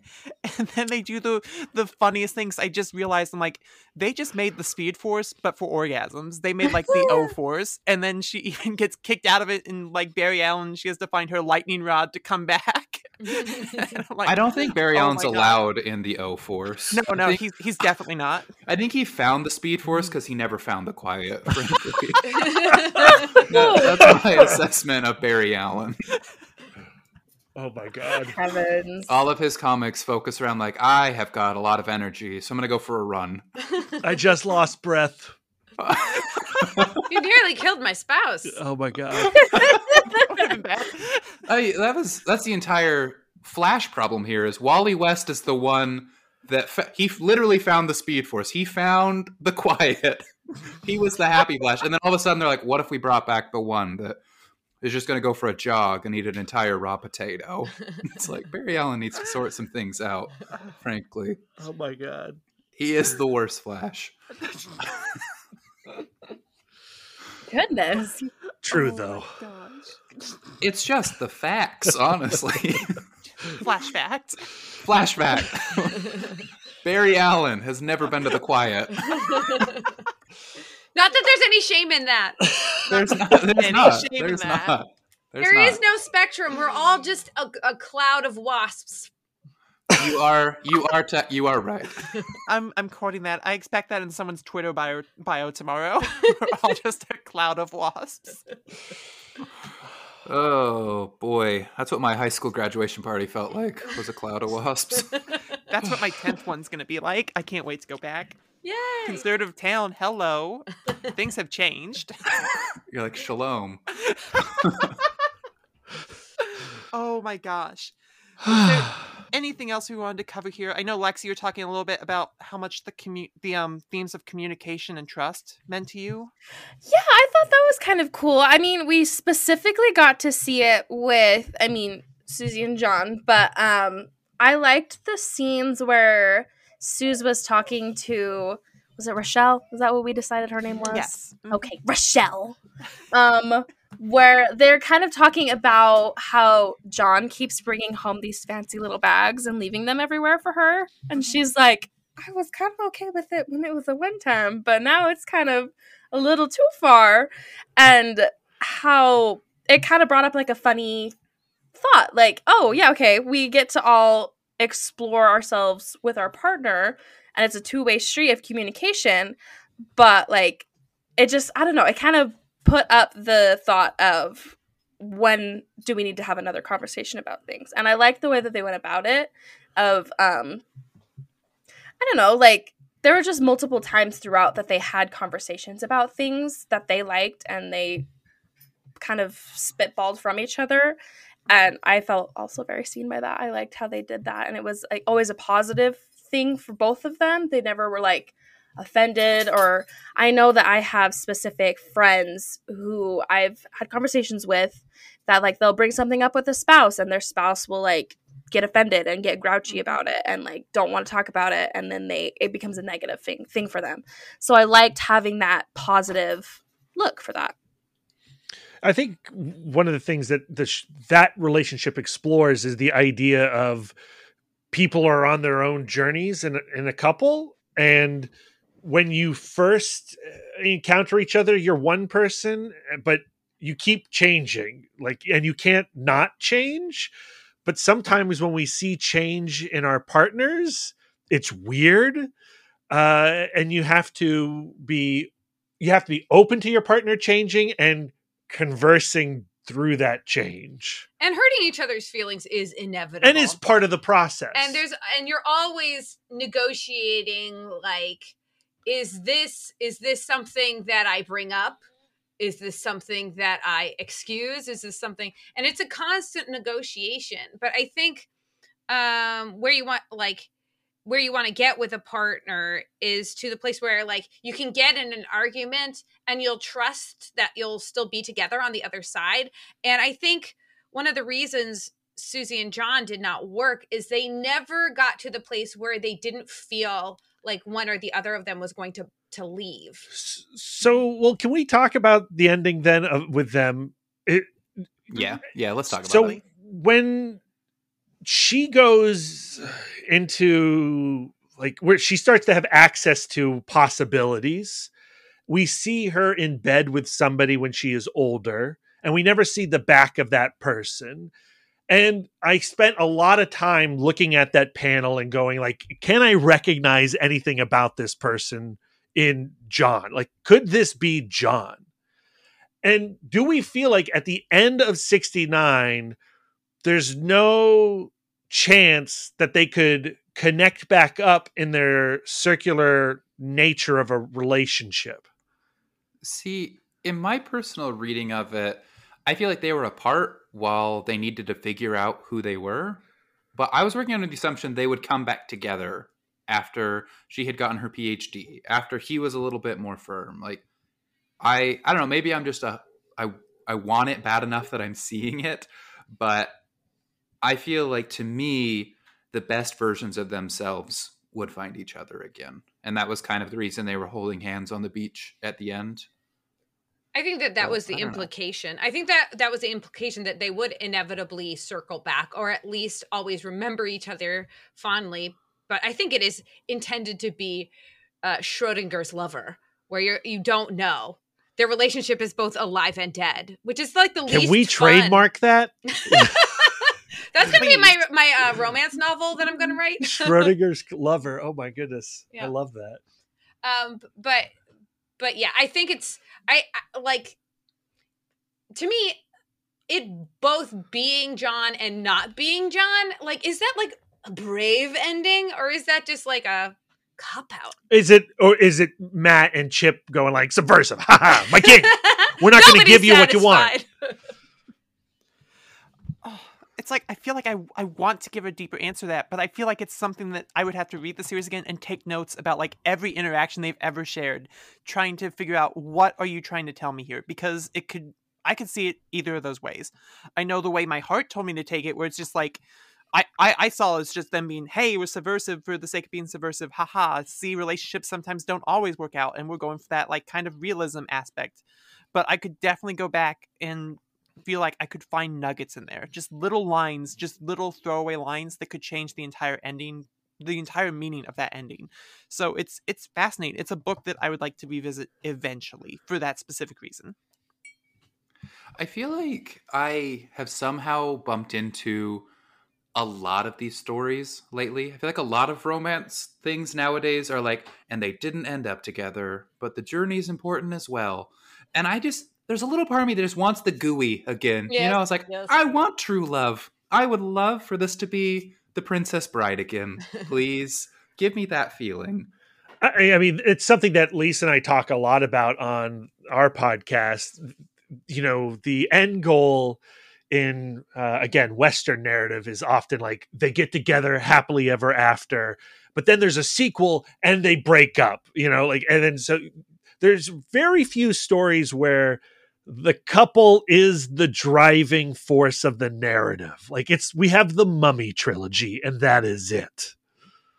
And that's why the mummy is so good. It's really You good. got, you got Brendan Fraser and a couple that works. Look Yeah. at that. Uh, but yeah, I mean, The Mummy, it's a perfect trilogy of movies. um, but I think that that's all I have to say about Sex Criminals. Does anyone have any final statements on Sex Criminals before we shift over into listener questions? Well, Anne Anne mentioned that she would like to revisit it at some point in the future. Do we all feel like this is a comic worth revisitation? I would say so. I enjoyed it. I'm kind of on the fence, actually. Ooh. I feel like I really loved it for a lot, but I feel really sour about that end, Ooh, honestly. And I I have this thing currently where I have a very finite space for my comics, and I went and I got the nice hardcovers for this. I was like, I know I'm gonna love it. I love both these creators, and now I'm like, do I get rid of these hardcovers? Do I sell them to someone as me like divorcing this comic? Like, you don't get to stay on the shelf. You You're such a wronged drama me. king. I am a drama king. You're, Send you're Andy. I don't want to play with you anymore, and just drop. Just drop. Exactly, exactly. I I just feel Oh. wronged. I was like, do you get shelf space when you've misbehaved, comic book? Wow. wow. That's the review. That's the review. Brutal. I, I would I was right there with you hmm until you made me revisit sex criminals. Because we were very positive on volume six in our podcast because we want to be a positive celebrate celebration, celebratory Mhm. voice. Off the mic, I was like, I was really burned by the ending hmm revisiting it for you, I got a lot out of that ending again. And I think I think it is a comic like like 2001 a space odyssey where when I watched that film when I was 10 it was one thing when I watched it when I was 20 it was another thing. I think Sex Criminals has the ability to morph with you. I like that. I like that. I'm of the opinion that I'm not going to revisit it. You're a prude. I, it, it's not just that. Like, there's a lot. Like theme wise, I I think that there are a, a lot of important ideas in sex criminals. I love what it has to say about like sexuality. There is no normal. Why are we trying to um, measure everybody against this thing that doesn't exist? I think that that's important. Um, I think that um, trying to tease out your sexuality from your trauma is also very important. Do I think that I will trust uh, Chip Zdarsky and Matt Fraction infinitely to cover those subjects? No.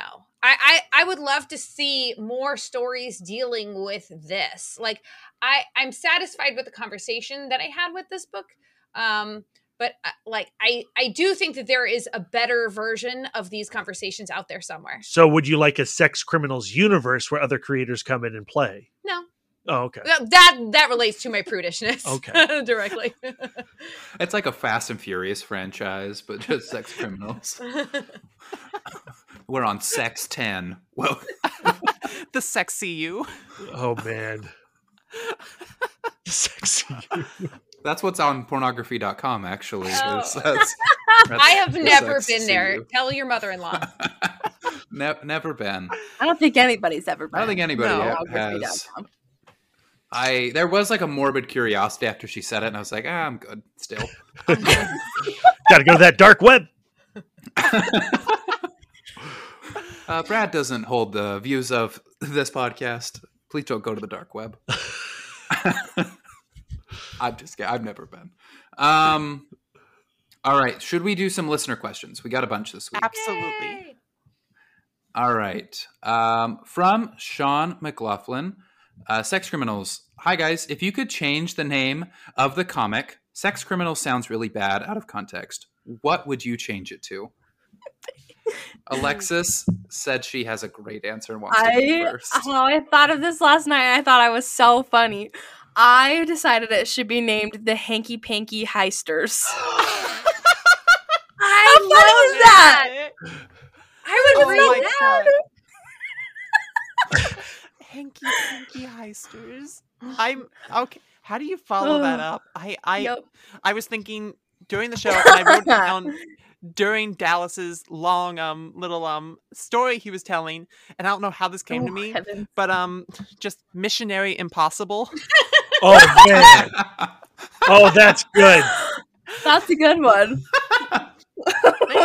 I like you are that so one. much funnier than I am. I've got nothing. we know it's okay. You got this. That's the only question I had an answer to, so skip over me for the rest of them. like it like it is when you're trying to talk to somebody who has never heard of sex criminals before and they are a comic book fan or maybe they're not a comic book person and you say like well mm-hmm. i'm reading sex criminals and i would highly recommend sex criminals you have to go through the whole pro- i understand it's not it sounds bad it's not like what you think it is uh, but it is also way worse than you think it is Mhm. um like to me, like if you just called it the quiet, I think Oh. would be an easy way to sell it. Like, is it as salacious as calling the book sex criminals? I think calling the book sex criminals speaks to again Fraction and Zdarsky's like impish behavior.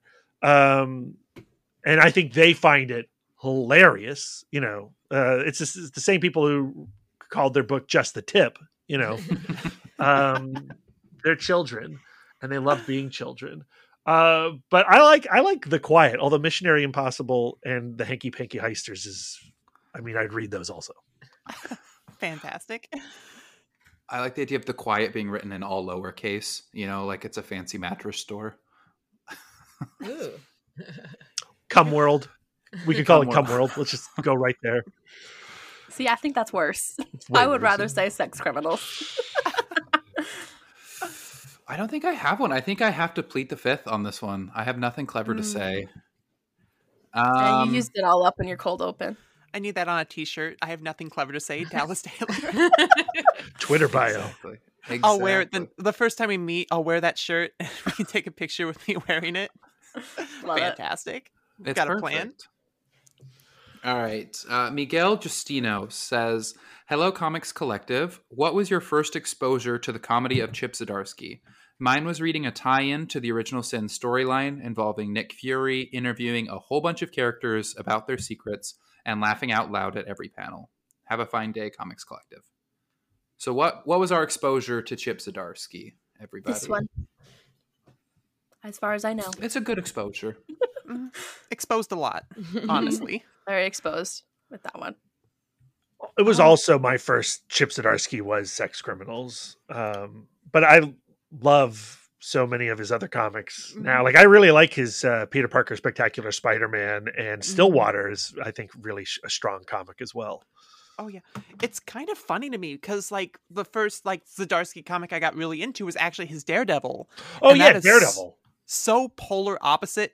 Everything in this book, it's not meta. It's not like overly humorous. It's very serious, very character-driven tale still, but you know, in a very very different way. A daredevil I way. think- in a daredevil way exactly i think my first exposure to his comedy was actually his twitter timeline to be honest i think his tweets are the first time i'm like this guy's actually pretty hilarious I I think it was actually his podcast was my first oh. exposure to the kind of funny that he is because I I met him with Daredevil and then I liked it enough that when I found out that he had Zdarsky and his amazing friends, I was like, "Oh, I love I love comic book interview podcasts. I'll give this a try."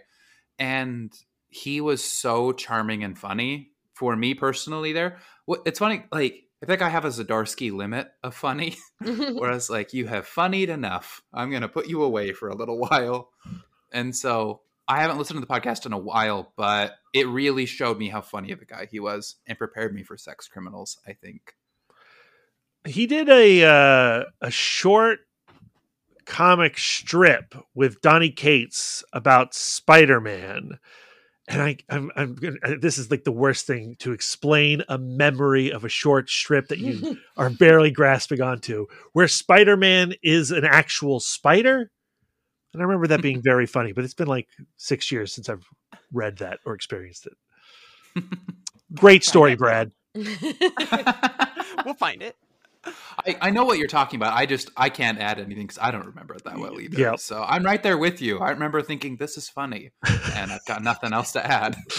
i've heard great things about his howard the duck and that feels like it'd be very much something similar to this I've heard his Jughead is really good that he did with Erica Henderson, and I love Erica Henderson, so I'll probably give that a read, honestly. All right, we have uh, any any prudish people in the room. Please cover your ears, Oh. listeners. Um, friend of the pod, Evan, wrote in, and he says dot dot dot dot dot dot. Who do you think is better at cunnilingus, Jon or Oliver Queen?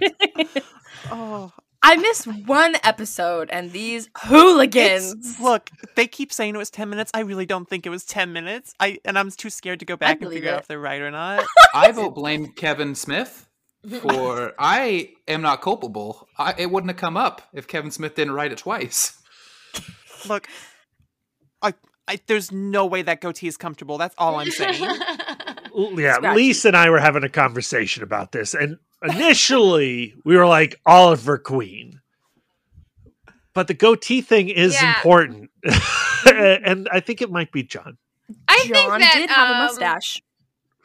I, like I think that uh it, it's it's hard to say. Um but I think it would be Oliver Queen because he believes that he is good at sex, therefore he will try harder.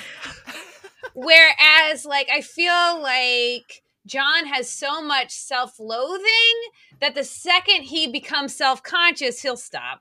And Mm. in the Kevin Smith story, like when he- he doesn't want to have a conversation, Yeah, he's gotta he's gotta shut down that argument quick. yeah. So he's gotta be really good at that. There's no fumbling around Yeah. yeah. an argument. Straight to the point. Yeah, and he is a marksman. Yeah. yeah.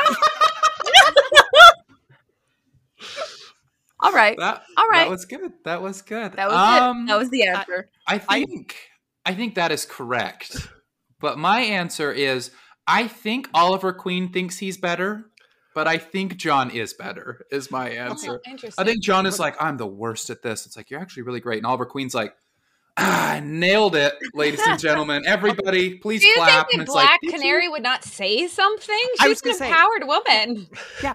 Take the men out of the equation for a second. The only one that's given some good feedback about this kind of lingus has been Black Canary, who several times did mention that he was making her pretty Mary. So, like, Gross. the only one who's gotten some feedback here. I'm just saying, if we're going off their, like, you know, like their um their Yelp reviews, Then again, I feel like I the quiet is It's quite the Yelp good review. enough.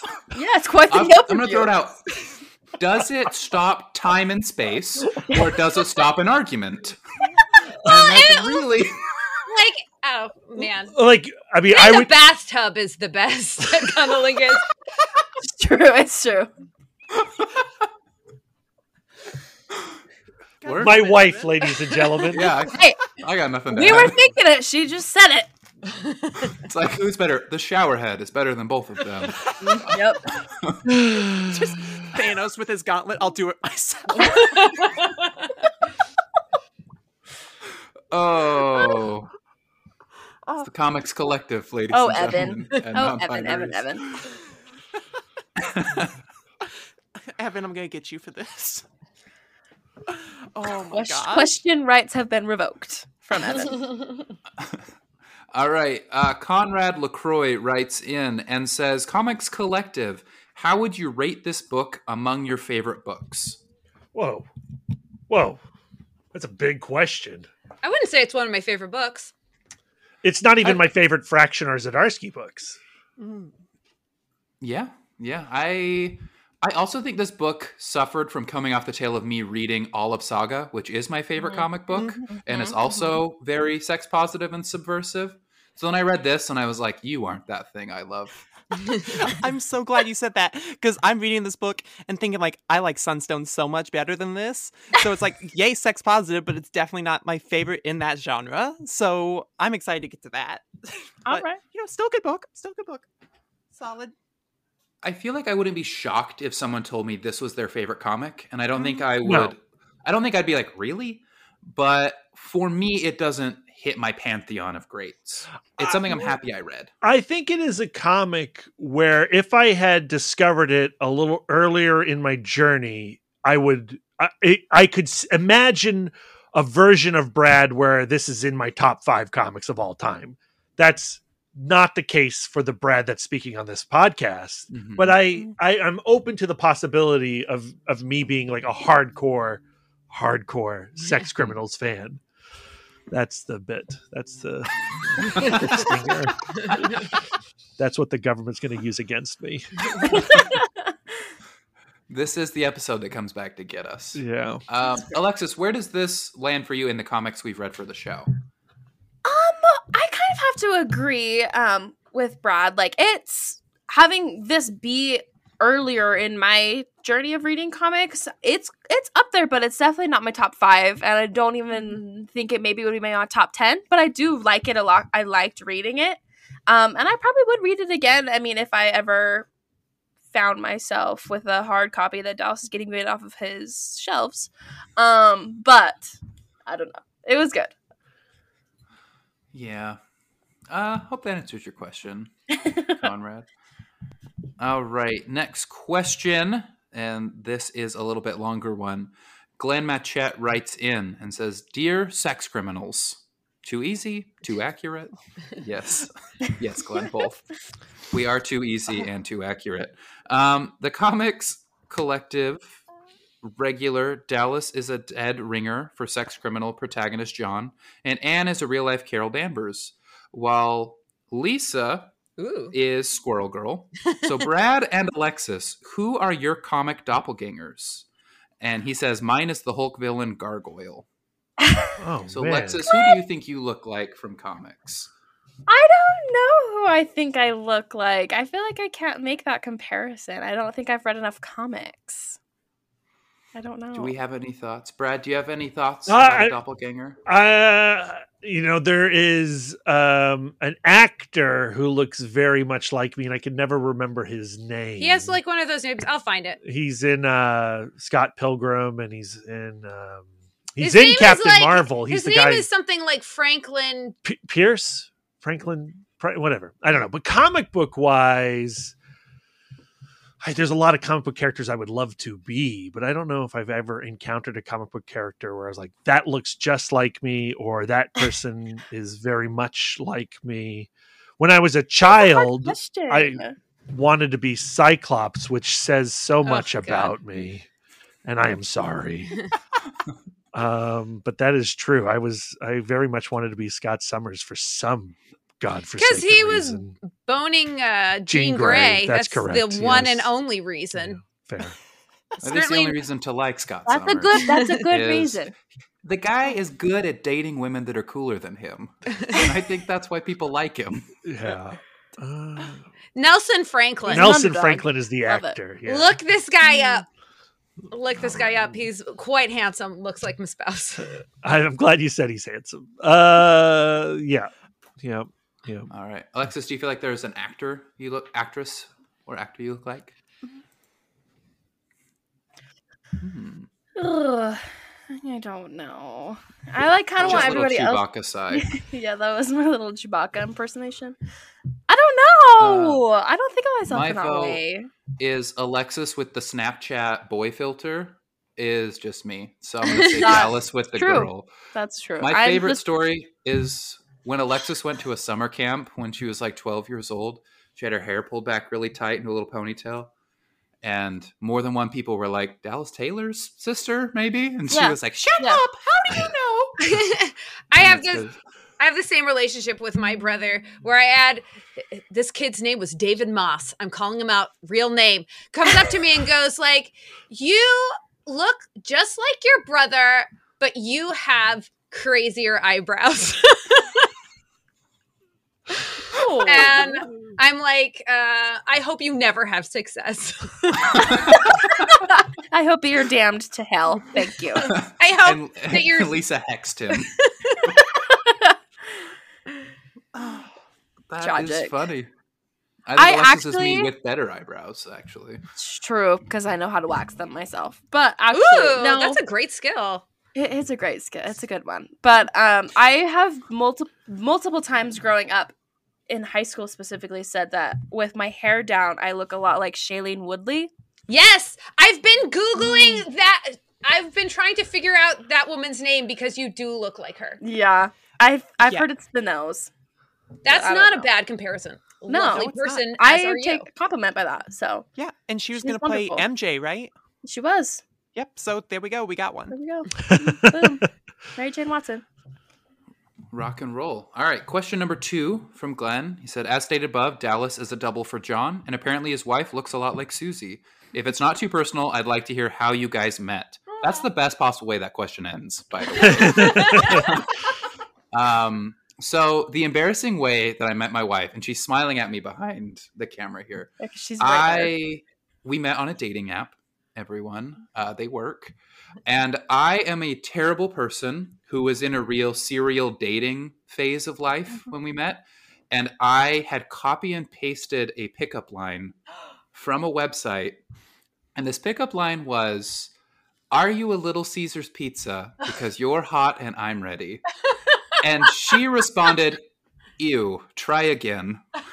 And that made me laugh. And so then we just started chatting, and I asked if she wanted to meet up and go listen to some music, and she said yes. And then we just clicked. It was the first time in my life that like I felt like I blinked and it was 4 a.m. Hmm. You know, I I had talked to her nonstop for almost seven hours, and all I wanted to do was talk to her again the next morning. And I had like a very cool guy persona at this time, which is funny in hindsight. real dick. But I I was like used to being the cool guy that like didn't reach out for a couple days and all I said at the end of our first date with my wife was I know this isn't cool, but can I just see you tomorrow morning? Like I I want to see you again. And she said yes. And we just spent every day together since. And it was it's been really cool. So sometimes crappy pickup lines work because your wife is cooler than That's you. That's the wrong lesson. I was. that is not the takeaway That here. is the wrong lesson. I think that Little Caesars. right lesson. Your bad. wife being like, uh, "I will give you a second chance because I am the bigger person." Mm, Is the correct True. is the correct lesson. Most She of all, we love that. Addie. Yeah, my mom, my mother at our wedding, at the beginning of her speech, she went, This has been such a lovely day. There's so many things to love. And most of all, we love Addie. And that was the whole sentence. I didn't come up in my mother's And then speech she, at then she our goes, wedding. "Oh, and Dallas." Oh, yeah, and Dallas when I gave her a look. So she is the Uh, protagonist oh. of our relationship. True. We would keep her in the divorce. Mhm. I'm well aware. Dallas, if you ever leave the podcast, we're bringing her on. Just letting True. you know. She's always She's- there. She's on the She bench would be right able now, to but we- hold the we'll- conversation. We'll bring her in on a heartbeat. She is much cooler. All right, and then the final question from Glenn. He says, a little mo- more serious, in depth question. Sex in fiction, I find, is often either sensationalized or used for awkward embarrassment comedy. You either get well produced porn like sex on your average HBO show or stuff like American Pie. Why do you think this is, and what books slash comics slash shows or films do you think treat sex or things related to it a little more appropriately? it's it's one of those questions it's hard, it all depends on what the purpose of your entertainment is because a lot of times when entertainment is commercialized sex is used as the selling point there's the the famous phrase sex sells. So when you have something like that the point of sex in a story isn't always necessarily to focus on that so much as it is just to sell a product. And i feel like when you get indie um projects like sex criminals you're able to explore that a little better without that um that commercialism in there telling you this is why this needs to be in the story and you're actually able to explore it from a more personal standpoint. I think there's a lot of comics i can name that do it very well. Of course in two weeks we're going to come back here and talk about sunstone which does it really fantastically um the same author also did fine print which is about the same exact thing very sex positive focuses on that aspect of the experience. His wife actually um linda sage has a story that she drew called swing which is also pretty sex positive it's not my favorite but it's also something there i think comics have done a pretty good job with it and i also want to point out there are some indie movies you can get into that do a great job with it as well off the top of my head just two of my favorite movies i've discovered in the last couple months um, portrait of a lady on fire does it very well and Professor Marston and the Wonder Woman. Wonder Woman has an interesting and pretty sex positive take on relationships. So that's my answer. It's a good one. That was a good one. Thank you. Do we have any other faves? my entire brain went blank. I'm like, what are what like I was especially I was thinking comics. I wasn't even thinking about movies. Although those two movies are most excellent. Also highly recommend them. Yeah. Mhm. Um it's hard it's hard because like uh uh like uh, you know like some sex beautiful sex is not remarkable so it wouldn't be in a movie or a, in a comic because why would you remark on something ordinary i guess i don't know that's a terrible answer No, I think that was a really good answer, actually. hmm Um, I think, well, you two think my favorite example is the show Love Life on HBO, which is funny that it comes from HBO. Uh, the first season of that, starring Anna Kendrick, I feel like has one of the more honest depictions of discovering yourself through sex and relationships that I've seen. I I really loved that show. I've thought about it a lot, and similarly, I think the marvelous Mrs. Maisel has a Mhm. really great relationship with sex and how it informs our life, how relationships inform our life. And I mean, it's it's a great plug. I'm looking forward to season three of this, and I need more people to talk about it with. So those are my two plugs. I'll get on it ASAP. We I all need promise. to watch Miss Maisel. We get it. I like that show. I feel like sex in fiction is treated so often as like an end point or like uh, a boss battle or something, you know, and like I, I I I just feel like again like Western fiction doesn't have an interest uh, too often in wanting to have a serious conversation around it. Like Saga does have Saga's a good a really good relationship with sex, but then there are also two super sexy characters that are fun to look at doing it. So like I still find it even though they're handling it in a good way, I still think it's pretty sensational. I mean, yeah, Mhm. I think it, it it it does it does everything that book. Like I was taking the question as like how come we don't see two ordinaries, you know, doing it? Bumping uglies. Yeah. I'm trying to think of examples. I, I don't remember what show it was, but someone was like, "Never." I think it was Friends. Honestly, they're like, "Don't watch your sex tape back. Like, no matter how sexy Oh. you think you're being, don't do it." That is the last that's- thing I want to see. Yeah, is same. me. I- Same. We I uh, we have we have uh both uh g- agreed that to our deathbed that shall never happen. Yeah. Maybe on our deathbed that would be really weird. like just right on our way out. It's like, like your monitor goes like beep, and it's like, and now presenting a short film by Brad and Lisa Gullickson. Feature Yeah. presentation. No, That's no the tapes funeral? shall be made uh, Mm, with our consent. If Pam and Tommy taught me anything. It's that. It's don't do it. Don't tape it. Don't tape it. I don't know, but you know, you know, we're a, a repressed, puritanical, patriarchal society, and that's why it is that way. Yeah, Snaps. Snaps. yeah. I don't know. It's it's hard. It's, Thanks. And with that pun. I didn't even intend that. Oh, All right. Any final thoughts or comments before we close this bad boy up? I don't think so. No. I've enjoyed revisiting this co- this comic, even though Brad and I do have uh, like five hours of us having this conversation between each other about sex criminals. It's been fun to open it up to you guys and get your thoughts on it as well. Yeah. Thank you so much for coming on. This was so fantastic. This was a lot of fun. Oh my Dream goodness. come true. Yeah, our pleasure. Yeah. It was very fun. I I would definitely love to talk about another comic at a Mhm. future date. Mhm. Oh, please. It was delightful. Definitely. Please invite us back because we we'll be too shy to invite ourselves. But we're doing it right now. But we so are doing we'd it. like to come back. Thank you. We'd be uh, hurt if you didn't invite us back.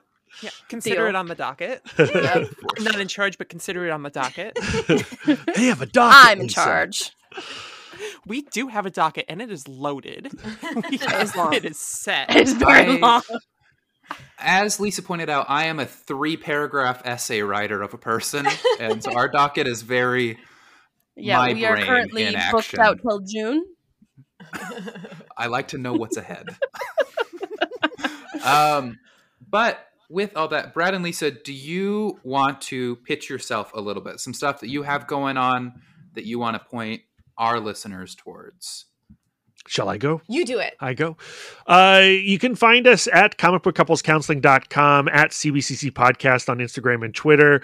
Right now on our show, we just finished like a series of interviews and best of episodes, uh, kind of easing into 2022. Skottie Young came on to talk about I Hate Fairyland's return. That conversation was kind of a dream come true and Mhm. I'm very proud of that episode. Lisa just killed it Aw, on that thank you, sweetheart. episode.